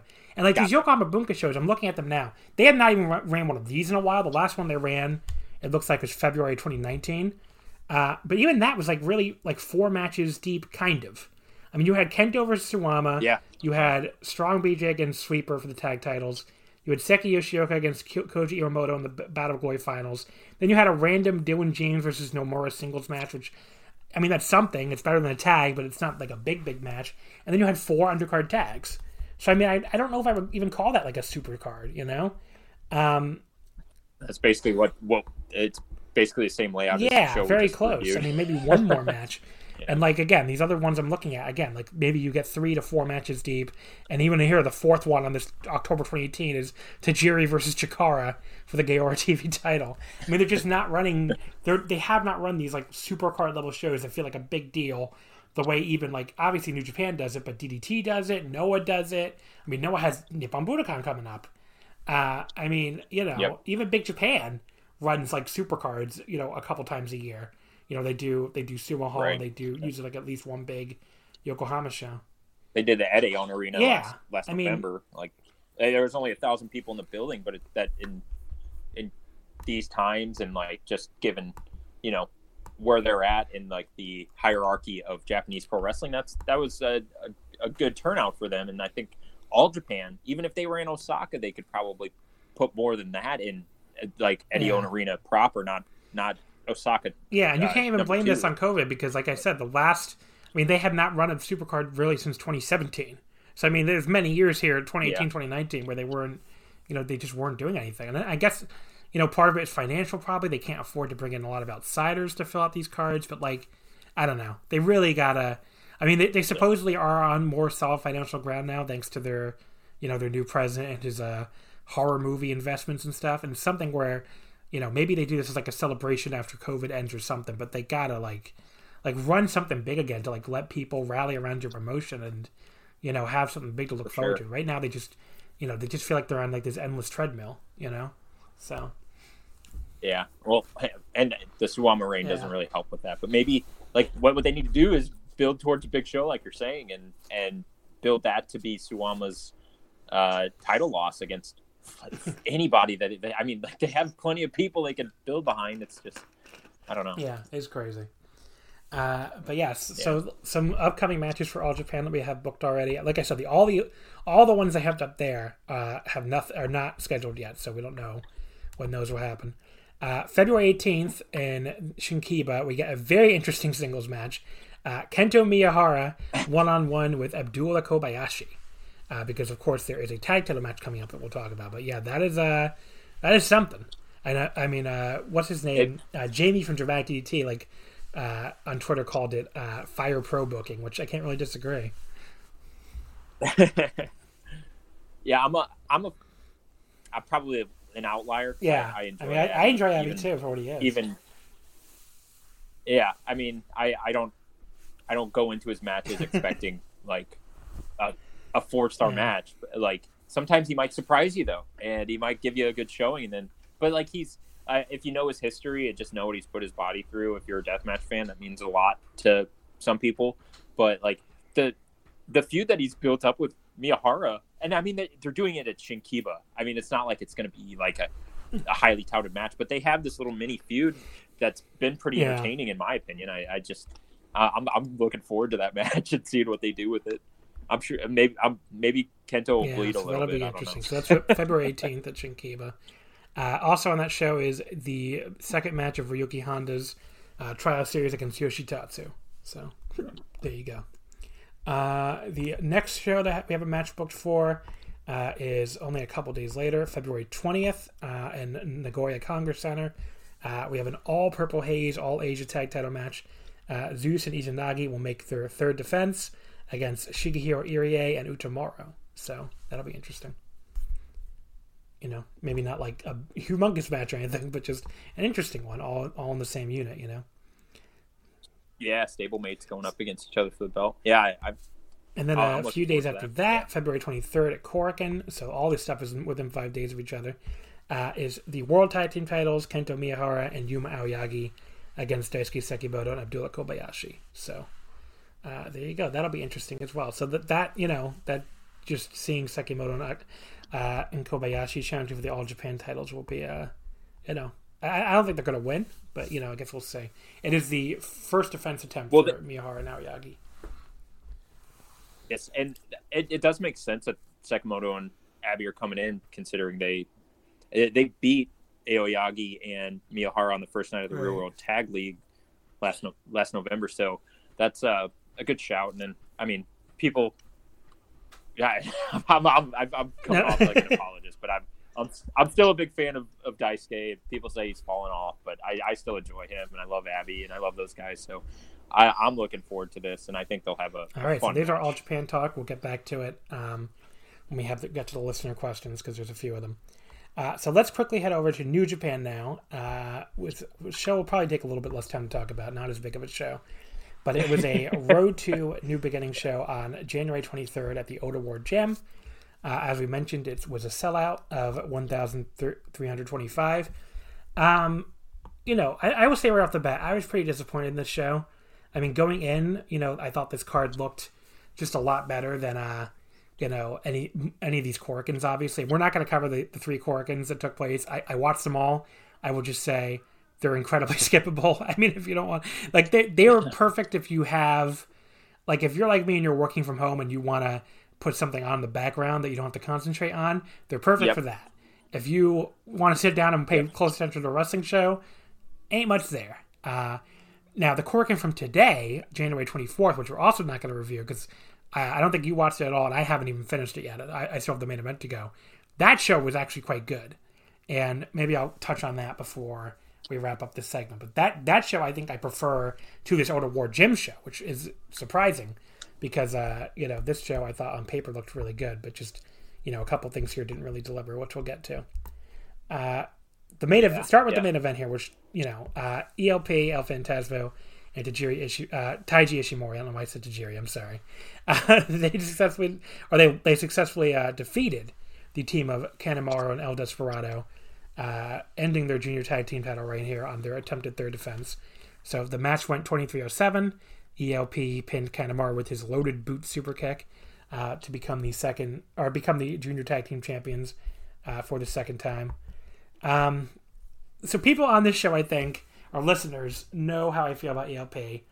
Uh, he didn't do much here to change my mind on him. I just, you know, there there was good stuff in this match. Um, you know, it just did not involve the seemingly endless heat segment for ELP and Ishimori. Uh, it was built around back rakes. You know, ELP did a uh, flipping back rake after wa- walking across, which uh, some people probably think is cute, but is honestly uh, just like boring and stupid to me.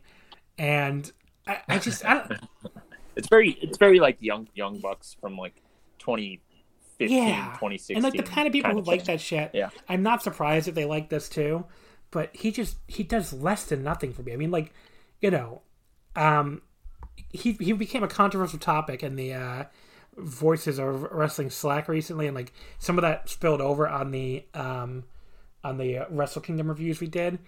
But I, I don't know, like people people get like some people get very touchy about ELP, and they're like, well, ELP is actually good, and you just don't like foreigners in New Japan. And it's like there's plenty of foreigners in New Japan who I think are awesome right now. I mean, this is probably the most I've loved the current slate of foreigners. I mean, I love Zack Sabre Jr. Zack Sabre Jr. is like, you know, one of my favorite wrestlers in the company. Um, and then even beyond him, though, I mean, I think Jay White's awesome if he stays. I think he's been really, really good. Uh, you know, I'm trying to think of foreigners now off the top of my head, and for some reason failing. Robbie Eagles Rob- has been Robbie awesome. Eagles, uh, um, th- uh, Tongans. that they're not. I mean, actually, well, I was saying Tonga Loa looks really good, and you know, on the on the tag league Yeah. tour. Not Tama Tonga looks the same as he always does, which is not that great. But Tonga Loa, I think, has made a few uh, big strides. Um, but yeah, I mean, there's some other guys too that I'm just like blanking on right now for some reason. Uh, but yeah, Cobb is oh Cobb has been awesome. There's a great that's a great one. I mean Cobb, Yeah. you know, he was ever since the heel turn, he's been so good. And then you know he he and Shingo, uh, you know, put on that incredible match at Wrestle Kingdom. Um, and you know even I mean Ospreay, not never gonna be my favorite guy, and he has his own issues too. But I think he's been, you know, better since he turned heel as well. Um, and Yeah. you know, there's there's other guys too that uh, You know, like I said, like Dragon Lee's been awesome when he's been there. He hasn't been able to get in the company in a while. Uh, Jon Moxley was awesome when he was there. You know, David Finlay, I think, has been was really good during that tag league tour. I mean, there's plenty of forwards in this company I like. Is I guess is the point. The problem is ELP is not one of them, and ELP is, uh, you know, as heavily pushed as anybody right now in this junior division. And you know, I just, I, there's he just doesn't do anything for me. The the the, the loaded boot gimmick is just so, I don't know. It's just like, I don't know. It's just it is old school and like very uh, in a bad way, I guess. It's like it's a territory cheap heat gimmick that I don't need to see in 2021 New Japan. Like the whole oh I don't have anything in my boot thing that's supposed to be heel heat. It's like it's just very boring to me. It's just very there's just nothing to it. And like people, the other thing people will say with ELP is like if you don't like him, well he's a heel. You're not supposed to like him. And it's like I get it, but you can. That's the same fucking defense the WWE fans were making for years about Baron Corbin. I mean, you could say that for literally any. Basically, what you're saying when you say that is you are not allowed to not like a heel because not liking a heel is what they want you to do. Well, then I guess Evil must be the greatest wrestler of all time, then, since a lot of people listening to this fucking yeah. hate him. But he's a heel. It's what's he doing that's uh, so fucking different. So I don't know. I, I shouldn't have. I feel like I've had the same ranting uphill a million times now, but I just I cannot stand him. And like his whole gimmick of like uh, internet troll, basically, especially like he has been he is so annoying on the English commentary. I've been trying to listen to it again uh, when Kevin Kelly's in the building, at least when you, you don't have that horrible overdub effect. But I might have to go back to the Japanese if ELP is going to keep sitting in with him because he is so and, and I get it.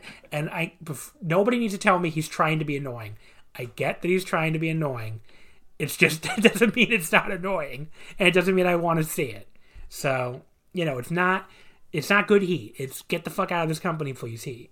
So I don't know. I don't know if you feel any different about ELP, but yeah. that's my ELP rant. Yeah. Yeah. No, I uh as a just overall, I do, I do agree. I think he's an incredible, incredibly talented, like human, um, just physically gifted, and that like just exponentially. But yeah, it's something about this character, um, and like you said, like you, you summed it up pretty well. But I, I, I was actually typing up after watching this match. I was typing a, a, out a tweet, and I just kept going back and forth. Like I don't know how to craft the thought that I'm trying to convey, but I just like I go back and forth on him so much because like he'll have you know those great showings like he did in the Super J Cup against Liger or or uh, Rocky Romero in the Best of the Super Juniors a couple a couple years ago. Um, and, and just some great matches. But it's something about it's just this this gimmick. It's just cringy in in a yeah, cringy in is a great way. word. and yeah, I mean cringy. It it, it, it, there's something about that makes me feel embarrassed to be for both of us. Like yes. for me for watching it, and for you, for him for portraying it, and it's like. I don't know. I mean, I, I don't doubt the guy has talent. I mean, he had he's had he's had some matches that I've enjoyed. That one with Will Ospreay that everybody brings up was it was really good. The Sumo Hall one yeah. I'm not denying it, but like, I, just I don't want to see this gimmick. I just don't have any interest in watching this gimmick, and you know the the loaded boot thing has just made it worse. If anything, I mean, it's just so it's yeah. just very cringeworthy. Uh, but yeah, so I, I ended up slapping three and a quarter on this. Um, you know the the bullshit fiesta at the end with uh, everybody running in and refs getting taken out and all that. You know, I I'm sure that probably annoyed people more than annoyed me. I, I thought it was kind of funny. Uh, you know, it was kind of silly, and the you know the crowd seemed to enjoy it. Uh, although I don't know if you necessarily want people laughing at your main event, but that's okay. Thank you for saying that. I was I was going to say the exact same thing. I was sitting there watching the the second ref bump, and then uh, I forget who the third ref coming out was, but uh, he comes out and checks on the second ref who was knocked out, and uh, like you hear that audible laughter, in in it, and especially during these times when ev- like everybody's quiet by rule and you hear an audible like c- like collective laughter in your main event that means you're not probably hitting the right note in, in, terms of what you're trying to get across to the fans and, see and i don't know i kind of think they were going my... for that kind of reaction i just don't know if that's a reaction you should go for in this uh, I mean, yeah. I guess the other argument, side of the argument could be it's just the junior tag titles. It's just a Road to show. I get that. It's not like it's the main event of Wrestle Kingdom, but but it's I, I feel like just running a show in Ota Ward Mm. Gym like that gives it a level of Which is of why I was disappointed by this Yeah, match and the show. just- so yeah, I know I agree. I agree with that. Yeah, I, I loved I love that venue. I was expecting to go in and I see all these, you know, basically exactly, uh, just kind of facsimiles of the shows from earlier in the week, just a little beefed up a little bit and switched around. And I was I was looking forward to it on the sheer fact that Yeah. it was in Ota Ward. And, and I thought they would go a little bit harder, and it really. Did you ever been to that venue? really That's another bucket list venue for me. I'm thinking about it. I've never been to Ota Ward Gym. No, There I was haven't. there was I like really on, I think That's- on that's our trip there was a a Joshi promotion. I want to say Pro Wrestling Wave was running Ota Ward Gym the same day as one of the big shows, maybe maybe even Invasion Attack, and we were like really Ah. thinking about it. But when we saw how far it was that we would probably miss part of Invasion Attack or whatever show it was, we were like, ah, we can't really do this because it was. I really wanted to do it, Well, but Well, you well you made the right choice in terms of going because you ended up going to that Noah yeah. show in Differ. that's so true. you got to see Differ, and that's yeah, different. that place isn't open anymore. Whereas you'll yeah. get the chance. Did to you, you didn't you get you didn't get to go to. Differ, right?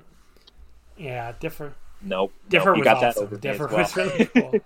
yeah, it doesn't even exist anymore. I But so sad. uh, but yeah, like this, you know, the main event here, you know, uh, all the blow blows and you know a million things that happened at the end. It was kind of fun, but the early part was just so slow and boring, and the eh, pretty much anything ELP did just dragged this match down for me. Even though I, I loved and Kanemaru, and you know they the, the highlight of this match and why even went as high as three and a quarter was Despy and Kanemaru getting to work babyface, and Kanemaru like did a really beautiful moonsault at one point, and you know just the both the, they were really fun as like the faces here as Suzuki Gun has been really fun as faces throughout this entire Bullet Club feud, but um you know Yeah. it's just uh just the match itself just like the, everything ELP did here did not work for me so that's why it's only three and a quarter.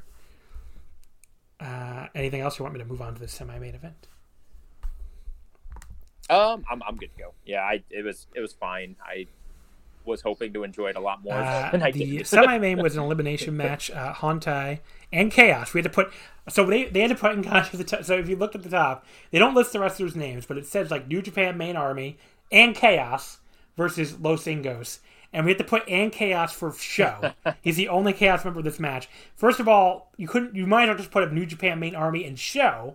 And second of all, who cares about the difference between the New Japan Main Army and Chaos at this point? I mean, it's meant nothing since the day Tanahashi and Okada had that handshake.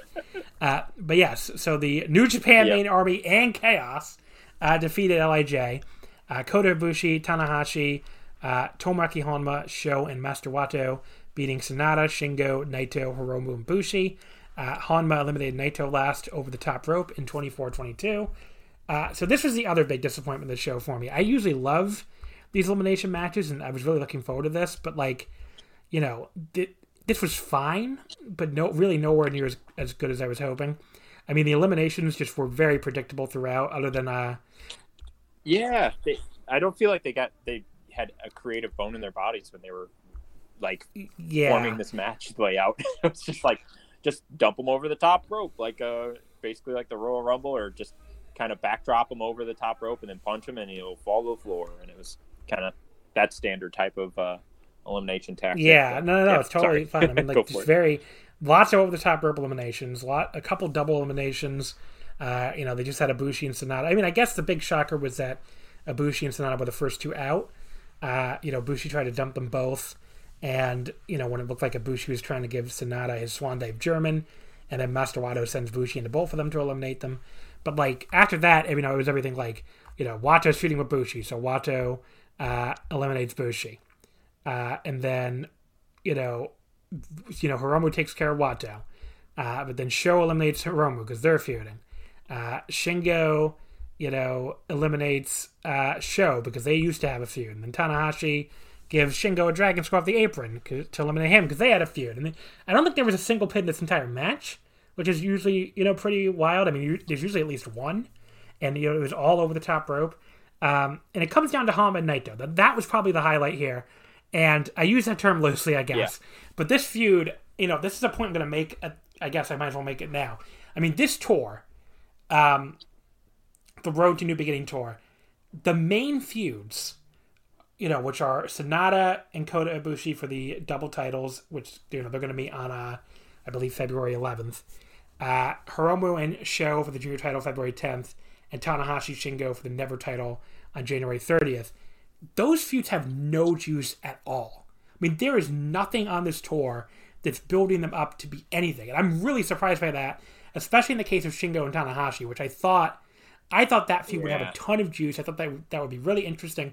Instead, they've barely done anything with each other. I mean, Tanahashi came out and said at the end of the last show that like uh, his exact quote was like, "Never is not my goal." So it's like, why are you challenging this fucking title then, buddy? And it made it sound like, well, I just want to use the Never title as a stepping stone to get back to challenging for the double titles. Because what else could he mean by that, you know?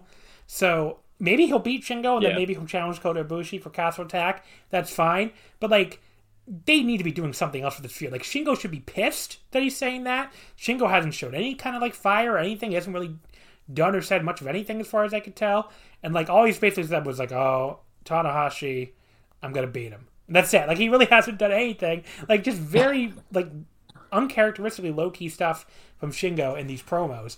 Um, you know, Sho and Hiromu, they're doing like a uh, and I guess the problem with all, the, maybe the big problem with all is all three of your top feuds right now are babyface versus babyface, and they don't really have any, uh, you know, there's like no viciousness behind them or anything. But like Sho and Hiromu are just doing like, oh, we're gonna have fun fighting each other. That's fine, I guess.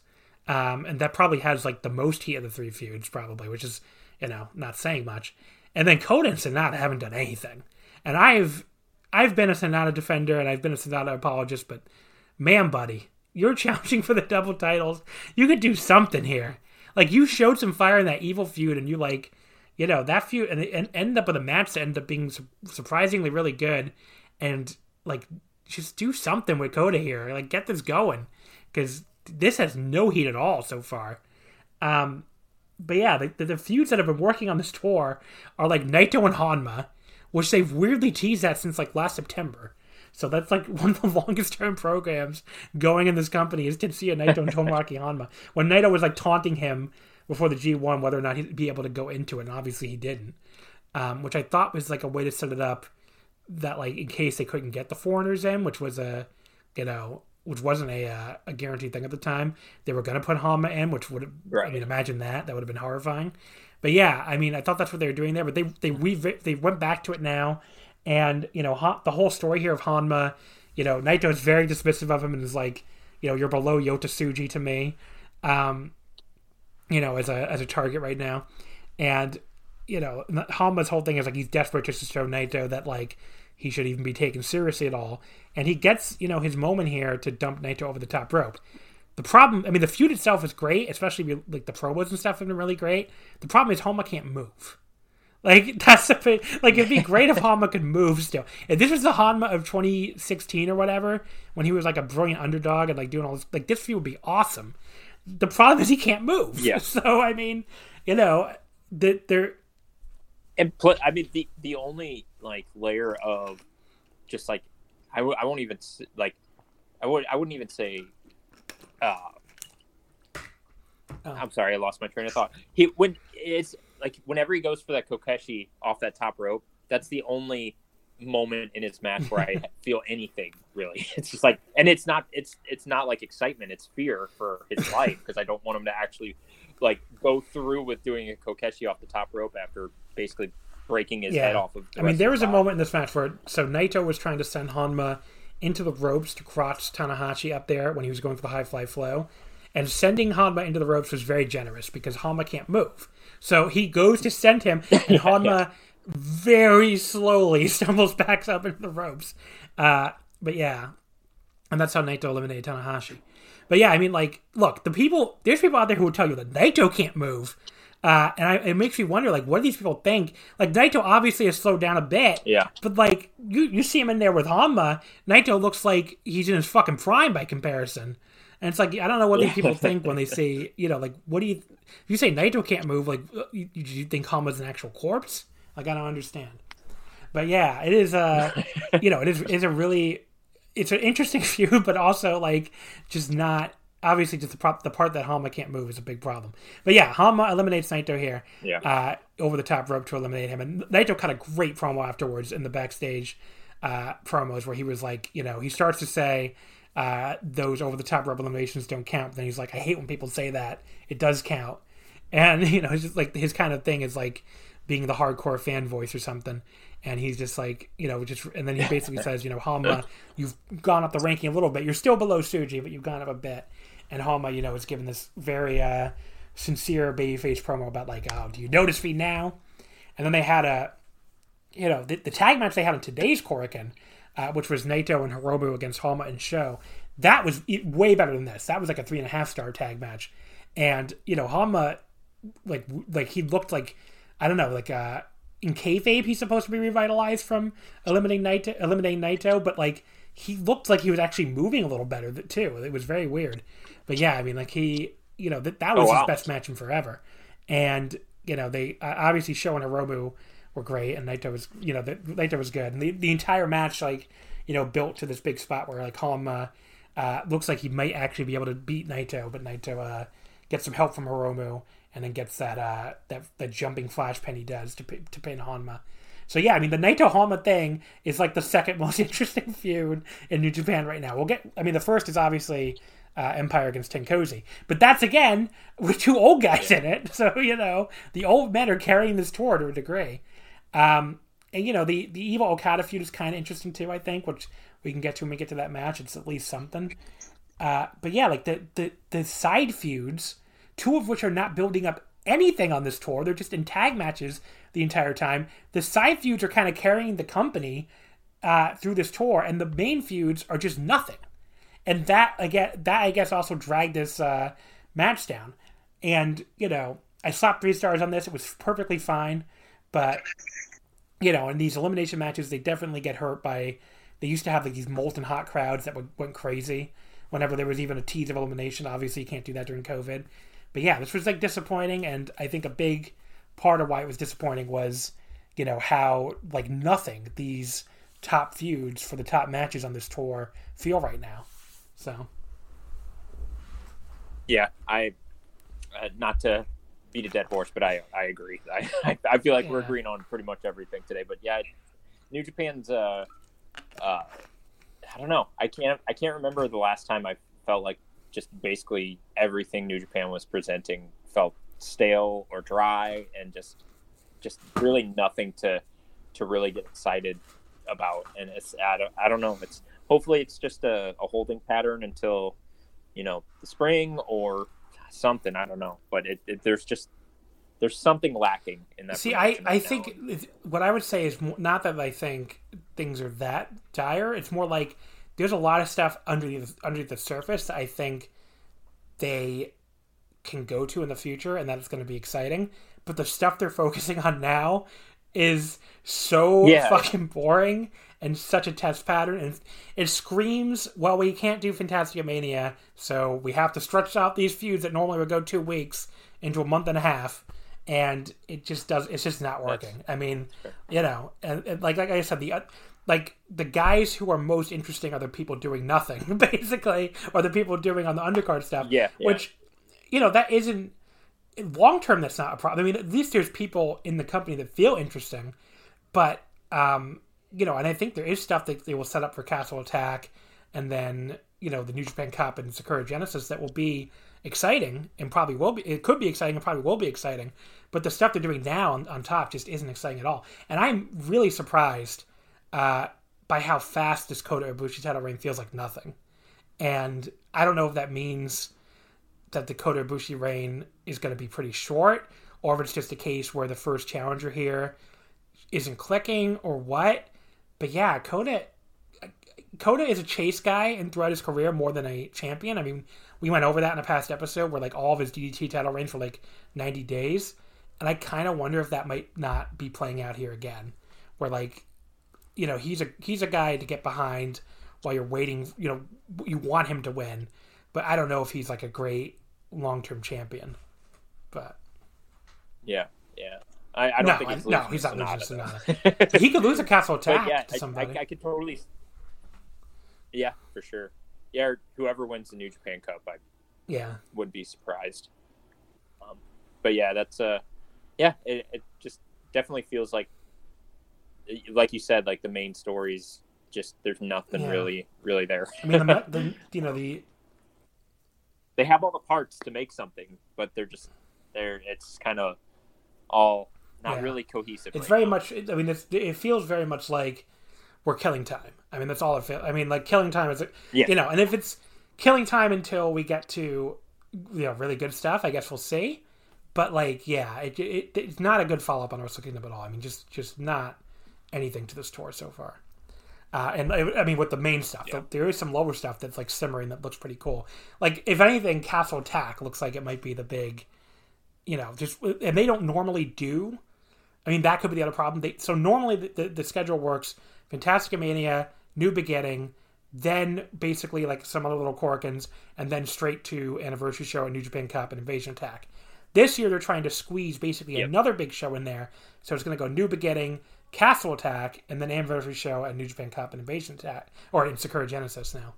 So maybe there just isn't enough there to do you know two big shows before the New Japan Cup like you know almost three big shows for the anniversary show, even though they don't they don't normally do a title match there. But yeah, maybe there just isn't enough juice there. So I mean, you know, maybe the the big pre New Japan Cup stuff will end up being on on Castle Attack. But I mean, they're also missing a bunch of foreigners too. But you know, uh, you know, like Yeah. there's stuff that's been teased that sounds cool. Like Suzuki backstage, uh, you know, basically said he wanted to face somebody bigger in Bullet Club. He listed Evil and Jay White, but then he said Kenta, and was like, "Well, no, Kenta, you're not the only person who has unfinished business with John Moxley." Now, if Kenta versus Minoru Suzuki was one of the feuds we're building up right now for New Beginning, I mean, that would feel really cool, probably. but that sounds like it'll be a Castle Attack match. Yeah. So again, you know, it feels like Castle Attack is going to be the the, the pre New Japan Cup uh, event that has a lot of heat and stuff. So I guess we'll have to wait and see. But yeah, Ken, I'm 100 percent here for Yeah. Kenta Suzuki. That'll be awesome. Uh, Yeah. then we have match number Yeah. three. The one thing that is carrying this tour right now, the uh, Empire against Tenkozi. Uh, here we have uh, Tenzan getting disqualified in 11:52 uh, for beating up O-Khan with the chair. So this was the so basically they, they took out Tenzan uh, on the January 6th New Year's Dash show.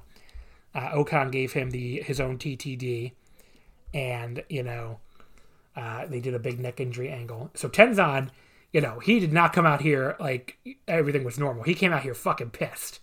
And he showed a very appropriate amount of anger in the early going, just like blatantly choking O-Khan while he's down on the mat, which you never really see him do anymore. Uh, you know, it's easy to forget this, but he was like a top heel for a while. I mean, he had the he was the original leader of Great Bash Heel back when that actually was the the top heel unit. But yeah, I mean, this was like the most vicious he's been in a long time.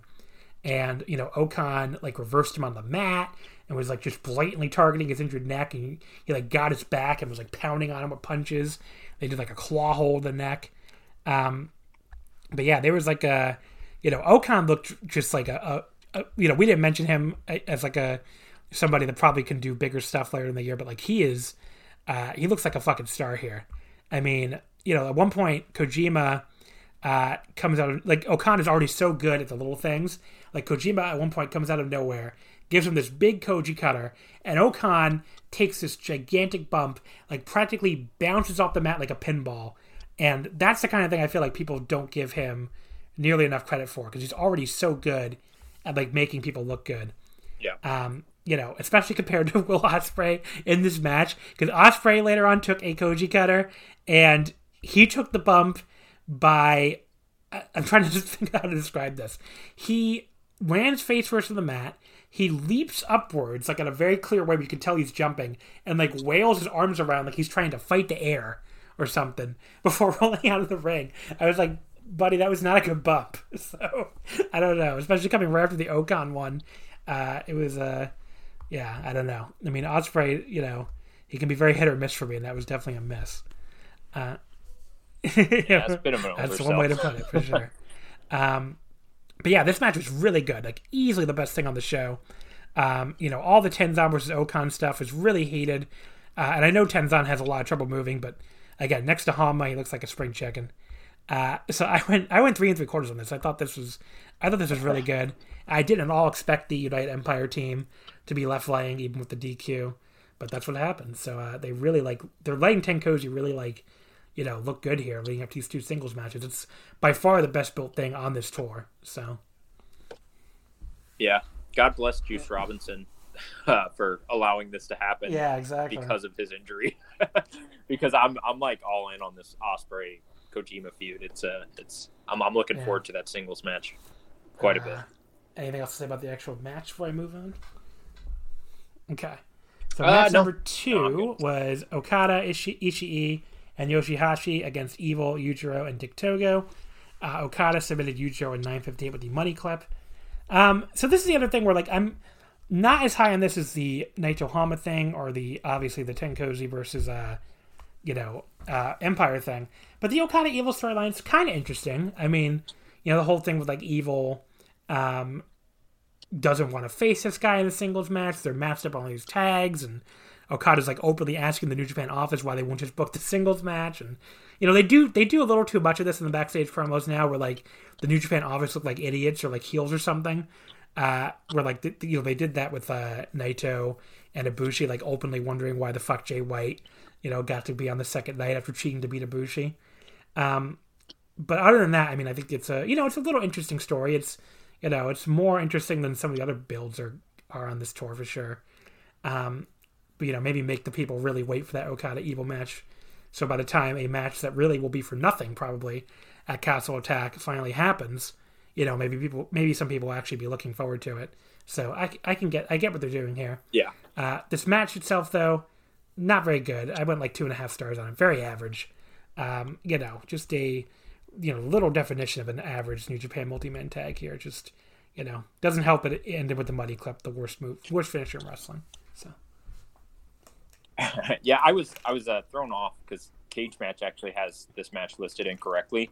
They have uh, mm. Goto, and I'm using that as a reference. And I was like, Goto wasn't in yeah. this match; it was Ishii. And uh, I, that was the one. That was the one note I had for this match was uh, Ishii and Dick Togo when they were in there together. yeah, was that was true. pretty great. Uh, it was brief.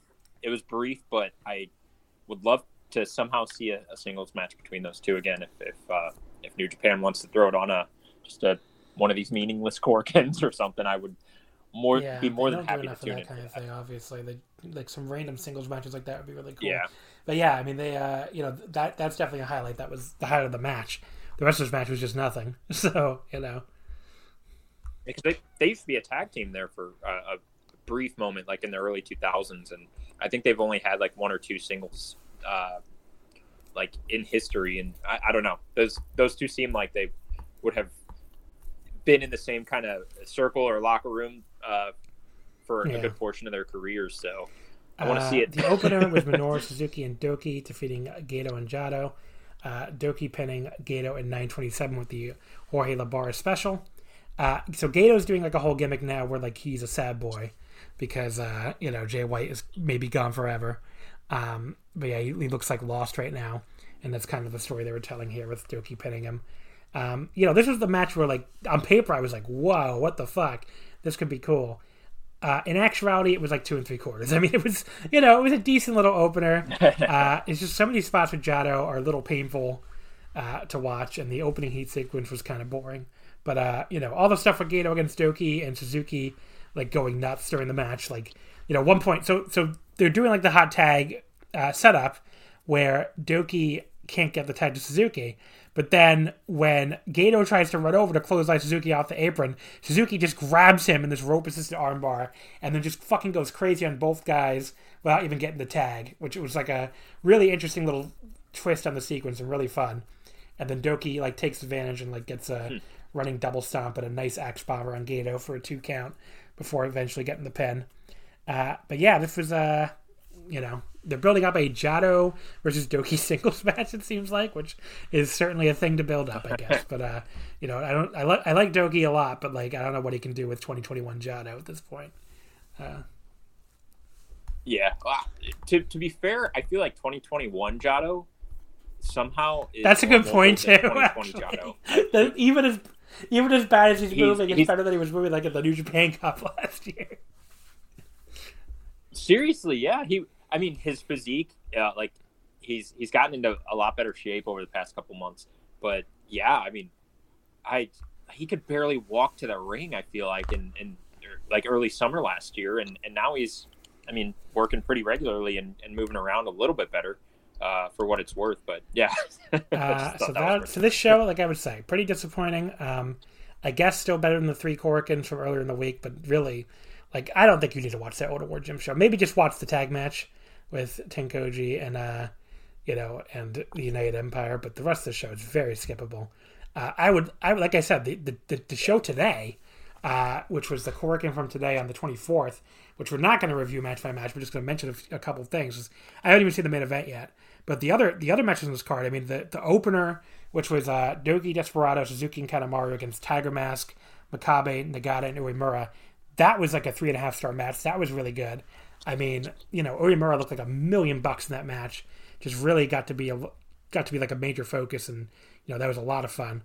Uh, there's another wild United Empire against Tenkoji brawl where this time, uh, like O-Khan came out all pissed off because of what happened, and uh, you know, and Ospreay did too. But O-Khan was like the star with like beating the shit out of Tenzan in that one, and I went to another no contest.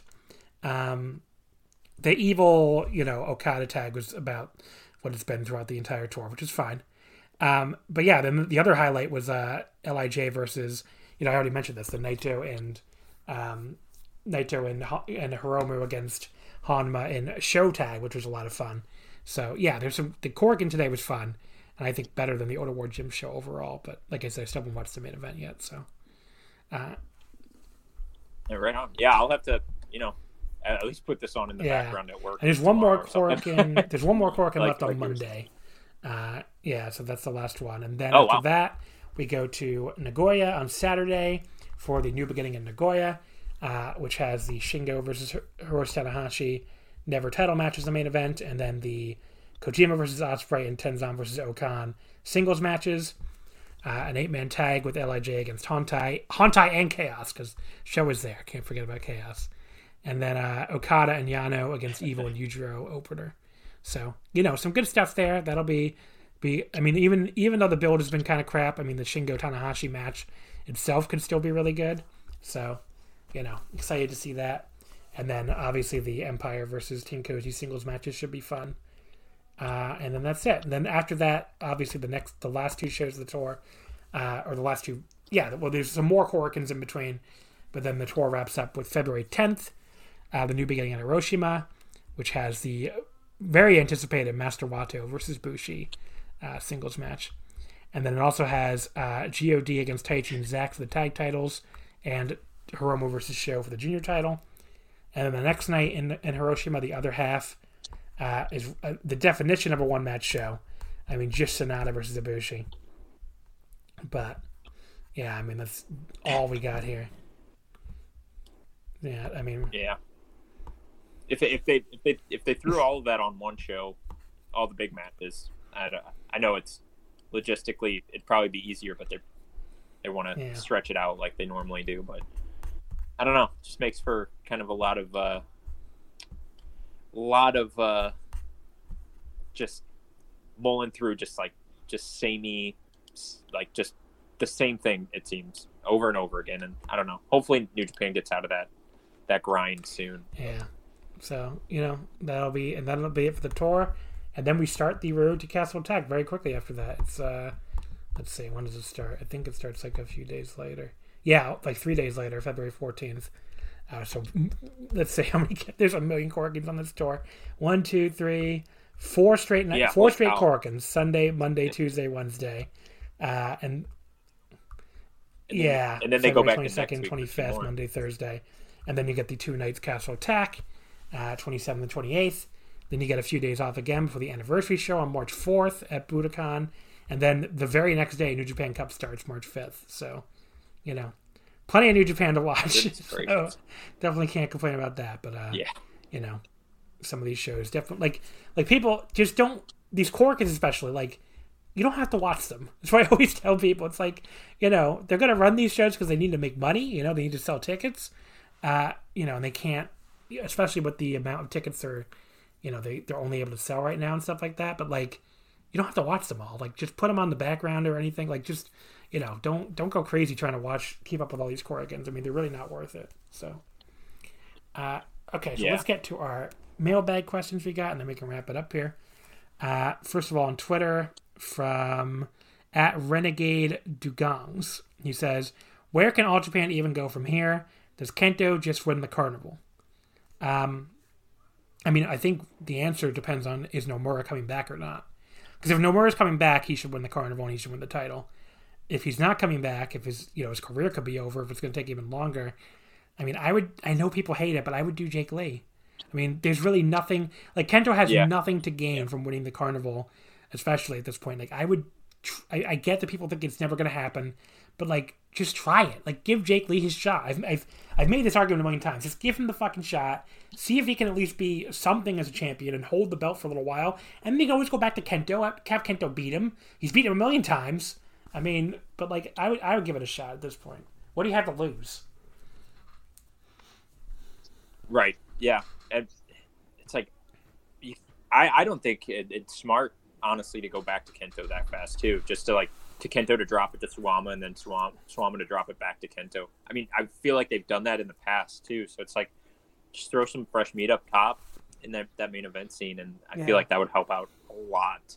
And I, I think Jake is more than deserving of it. And people people really hate know. him and say it's never Meanwhile, gonna he's But like, nurse. what does that mean? if They never give him a chance. I don't I don't know. But like, he's never gonna have. Clearly, he's never Yeah. gonna have like all world charisma. We get that. But like, it you don't have. I mean, especially with the state All Japan's in. I mean, no one's asking him to be Kenta Kobashi. I mean, just give the guy a shot. You know. Right. Uh, at Travis Zick, is it time for All Japan to stop focusing on the old guys?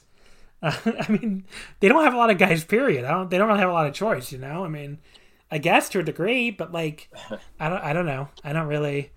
I mean, they just, they just they have to push who they have. I guess. I mean, they you could have had Ashino win. I just I don't know what else. Like he he didn't he felt very cold to me anyway. So I don't know. I mean, I guess the answer is yes, but like, what what else do you want them to do is also my other question. So Yeah. Kohei Sato. There you Just go. go with a new old guy. Uh, Beth at Love Songwriter says, as we are quickly heading into new beginning for New Japan, and with all the Unite the Title story, where do you see it going from there? I don't know. That's a great question because, you know, Kota said that stuff about wanting to unite the titles, and then it hasn't really come up at all during the build to him and Sanada. Like, you know, Kota, like Sanada mentioned it like once, and Kota was like, "We're not worried about that right now. It has nothing to do with your title match." I'm like, well, then what? What are we doing with that? Like, is is New Japan gonna just like announce one day the belts are, are unified? Like, are, are we gonna get a new belt brought out? Is New Japan gonna say no? Like, it just feels like like everything else at the top of the card is in a total holding pattern. I mean, I would assume the answer is they're gonna bring out a new belt at some point, Yep. but like, I don't know why it's taken so long. So, if that's what they're gonna do, Because it, just doesn't make sense to have him lose like the IC belt to, to still hold on to the IWGP heavyweight title or really anybody. Like it's just I don't. I feel like that'd be pretty tacky for booking like a top guy like that. But unless you have some like crooked, you know, heelish antics or you know, Bullet Club, you know, somehow only challenging for one belt at a time or something like that. I, I just I can't see why they would keep both on one person for yeah. for another year. Um, on the on the Discord, a couple questions. Uh, first of all, Ice Age Coming says, "Who should avenge Black Menso-re's unmasking by the disgusting, despicable Jun Kasai?" Well, Ishikawa obviously is going to step forward to uh, defend the Snake Man's honor. So Yeah, and then uh, Kasai did throw a, a little errant boot at Omori, who was uh, seconding Menso-re. So maybe we'll get a uh, a, a really exciting Kasai Takao Mori Yeah. match for the and Gawara then Joe TV too. asked, "Who would you have on seat Suwama?" I think we kind of said, but yeah, I would. I mean, assuming Nomura can't come back, I would do Jake Lee. That's what I would do. But Yeah, yeah, that I, I would agree with that. And if Nomura, like even if Nomura did come back, they would take quite a while to build him back up to the status he was when he got hurt. I would imagine they wouldn't just throw him right into the the Triple Crown scene. So I say give it to Jake, man. That's it seems Uh, so we easy. got one last Discord question on back on the 22nd before I even announced the show. I hesitate to know if I should read this one or not. It's very long. It has nothing to do with anything. Do you want me to? Let's give it a shot. Uh, so he yeah, for says, "Dear John, this is so dopey, but hopefully it is okay. I like to think of myself as kind of a forward-thinking, sci-fi minded motherfucker. I would love to someday see wrestling on the moon. It obviously would be quite a different dynamic, perhaps more akin to ballet or theater, but I think it could be pretty cool. I know gravity is a bitch and E equals mc squared or whatever, but I think it's achievable. I love the high flyers, and I understand gravity on the moon is roughly one sixth of what we've got here on old terra firma. I'm not a rocket scientist or whatever, but I'm pretty sure 450 times 6 is a whole friggin' bunch of rotations. Any any thoughts, Joey? Uh, I I agree. Yes. Wrestling on the moon sounds great, and I think you totally sold me on it. So thank you for that question. Uh, Mixel Pix? What? Do you know anything about I would like to see a the Superman villain? I think that's what he's named after. I have no idea how to say it. Mixel Pix or something. I don't know. I, I'm not a Superman. I'm Hmm. not a comic book guy, so I really I can recognize that that's what it is, but I really have no idea how to pronounce it. So, but thank you for that, sir. That was something. Uh, yes. Anyway, I guess we can wrap things up here.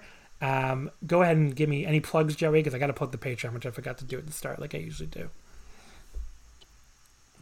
Sure. Yeah. No, I don't really have anything. Uh, if you want to follow me on Twitter, uh, I'm Joey un- at Joey underscore Bay. Um, on Instagram, I'm Bowie J. Um, yeah, I just try to keep it positive for the most part on my Twitter, um, especially in terms of wrestling. I just I don't I don't usually put the, the negative thoughts out there. I just kind of leave that to myself and try to pimp out whatever. So I, whatever uh, you don't whatever tweet I've about, I should assume you hate. so. Like, Uh, I wouldn't go that far. I just I I don't I'm not compelled enough to even talk about it. Is, is probably more accurate, but yeah. Uh, Or I just meanwhile, of course, you can follow us on Twitter at Wrestle Omakase, Wrestling Women Fet. Uh, check out the Wrestling Omakase Patreon, uh, patreon.com slash Wrestling Omakase. Uh, the big thing right now, I mean, we're wrapping up our uh, the first part of our series covering every Tokyo Dome main event in order. Uh, so if you want to check that out, I mean, we're we just did the Big Egg Wrestling Universe, which was a lot of fun to talk about. Uh, the next two episodes that coming out this week will wrap things up until we re- resume it next year, and it'll be the uh, New Japan show from one four ninety five, which is the Hashimoto versus Kensuke Sasaki main event, and then the uh, the Tokyo Sports like many promotion show that ends up being another New Japan main event because that's who was the main event of it, uh, which was the the weekly pro show. Yeah, Oh, the weekly pro show. yeah, but I mean, That we're show's- basically like when I looked at it on the thing, I'm like thinking like, oh, this would be cool to do as a change. But since I'm only doing the main events, it's just another New Japan main event, so it means very little for me. But yes, it's Hashimoto against uh, Masahiro Chono. But yeah, so those are. Oh, sorry. Go ahead. What? Oh, no, I, I don't want to take the the uh, whatever you were talking about on that episode, but is isn't that main event like just like rated horribly and like New I Japan think- tried to like I scrap think it that from might their be- history yeah, books, I or am I remember. thinking of? Remember New Japan, or I think the big problem was they got completely overshadowed by the All Japan Six Man that came right before it. Yeah. That, So like they, it what it looked, was, you know, the, yeah. the All Japan Six Man. Uh, I can't. Let's see. I'm gonna look up the. I'm gonna look up what it is now because I'm curious. I just remember thinking it was like with those six guys. I was like, oh, I bet that was way better than Hash. Not to take anything away from Hashimoto and Chono, but I bet that was like that really overshadowed it. And I'm sure it did. Uh, well, Cagematch doesn't want to load right now, so Oh, I guess I sure. will not be telling you who is in that. Although I have my b- copy sheet here. Let's see. Uh, some exciting book opening sounds on the podcast, probably. Okay, so it was Akira Taue, Johnny Ace, and Toshiaki Kawada against Kenta Kobashi, Stan Hansen, and Mitsuharu Misawa, and it went to a time limit draw. So I'm sure, yeah, I'm sure that was okay, awesome. yeah, that sounds So- amazing. but yeah, there's a uh, like basically uh every promotion you could think of at the time gave it gave a match, and yeah, the, I think the New Japan one just had a really hard time following that All Japan match. So, but yeah, we'll, we'll be talking about that on the Patreon. Makes sense. Um, and then after that, we'll be doing uh, submissions from patrons. So patrons are allowed to submit any match they want with uh, within certain rules. Although people have already been trying to break the rules, like give me Brit Wres and U.S. Indies and stuff, which I didn't want, but I let I let them do it because they're paying me money. Uh, but yes, I mean, you know, you, if you still want to sign up and submit some match for me to cover in February for five dollars, you can do that. I mean, we're taking submissions until January thirty first, and then we will like randomize them, and I'll be covering you know two a week throughout the month of February. So, uh, yeah, we got all sorts of stuff. It'll be really fun to talk about. I mean, everything from like current New Japan, old school Joshi, Uh, you know, I think there was like some Brit, like like I said, a Brit Wres match in there, a Low Ki versus Bryan Danielson from a JPW match, which will be fun to talk about. I mean, all sorts of stuff. So definitely check it out. Uh, it's at patreon.com slash wrestling, patreon.com slash wrestling omakase. Excuse me. Losing my voice here. Uh, this is what happens when you do four pack, four podcasts a week. Uh, but yes, that's where you can find all of our Patreon bonus content. We also did a brand new full five matches episode uh, with VOW Sean Sedor that went up this past Monday. That was a lot of fun. So yeah, if you haven't heard that yet, you can go sign up at the Patreon to check that out. Alrighty, with that, folks, uh, next week I'll be back here with uh, Voices of Wrestling's Paul Vosch. Uh, Paul and I are going to talk about two shows again.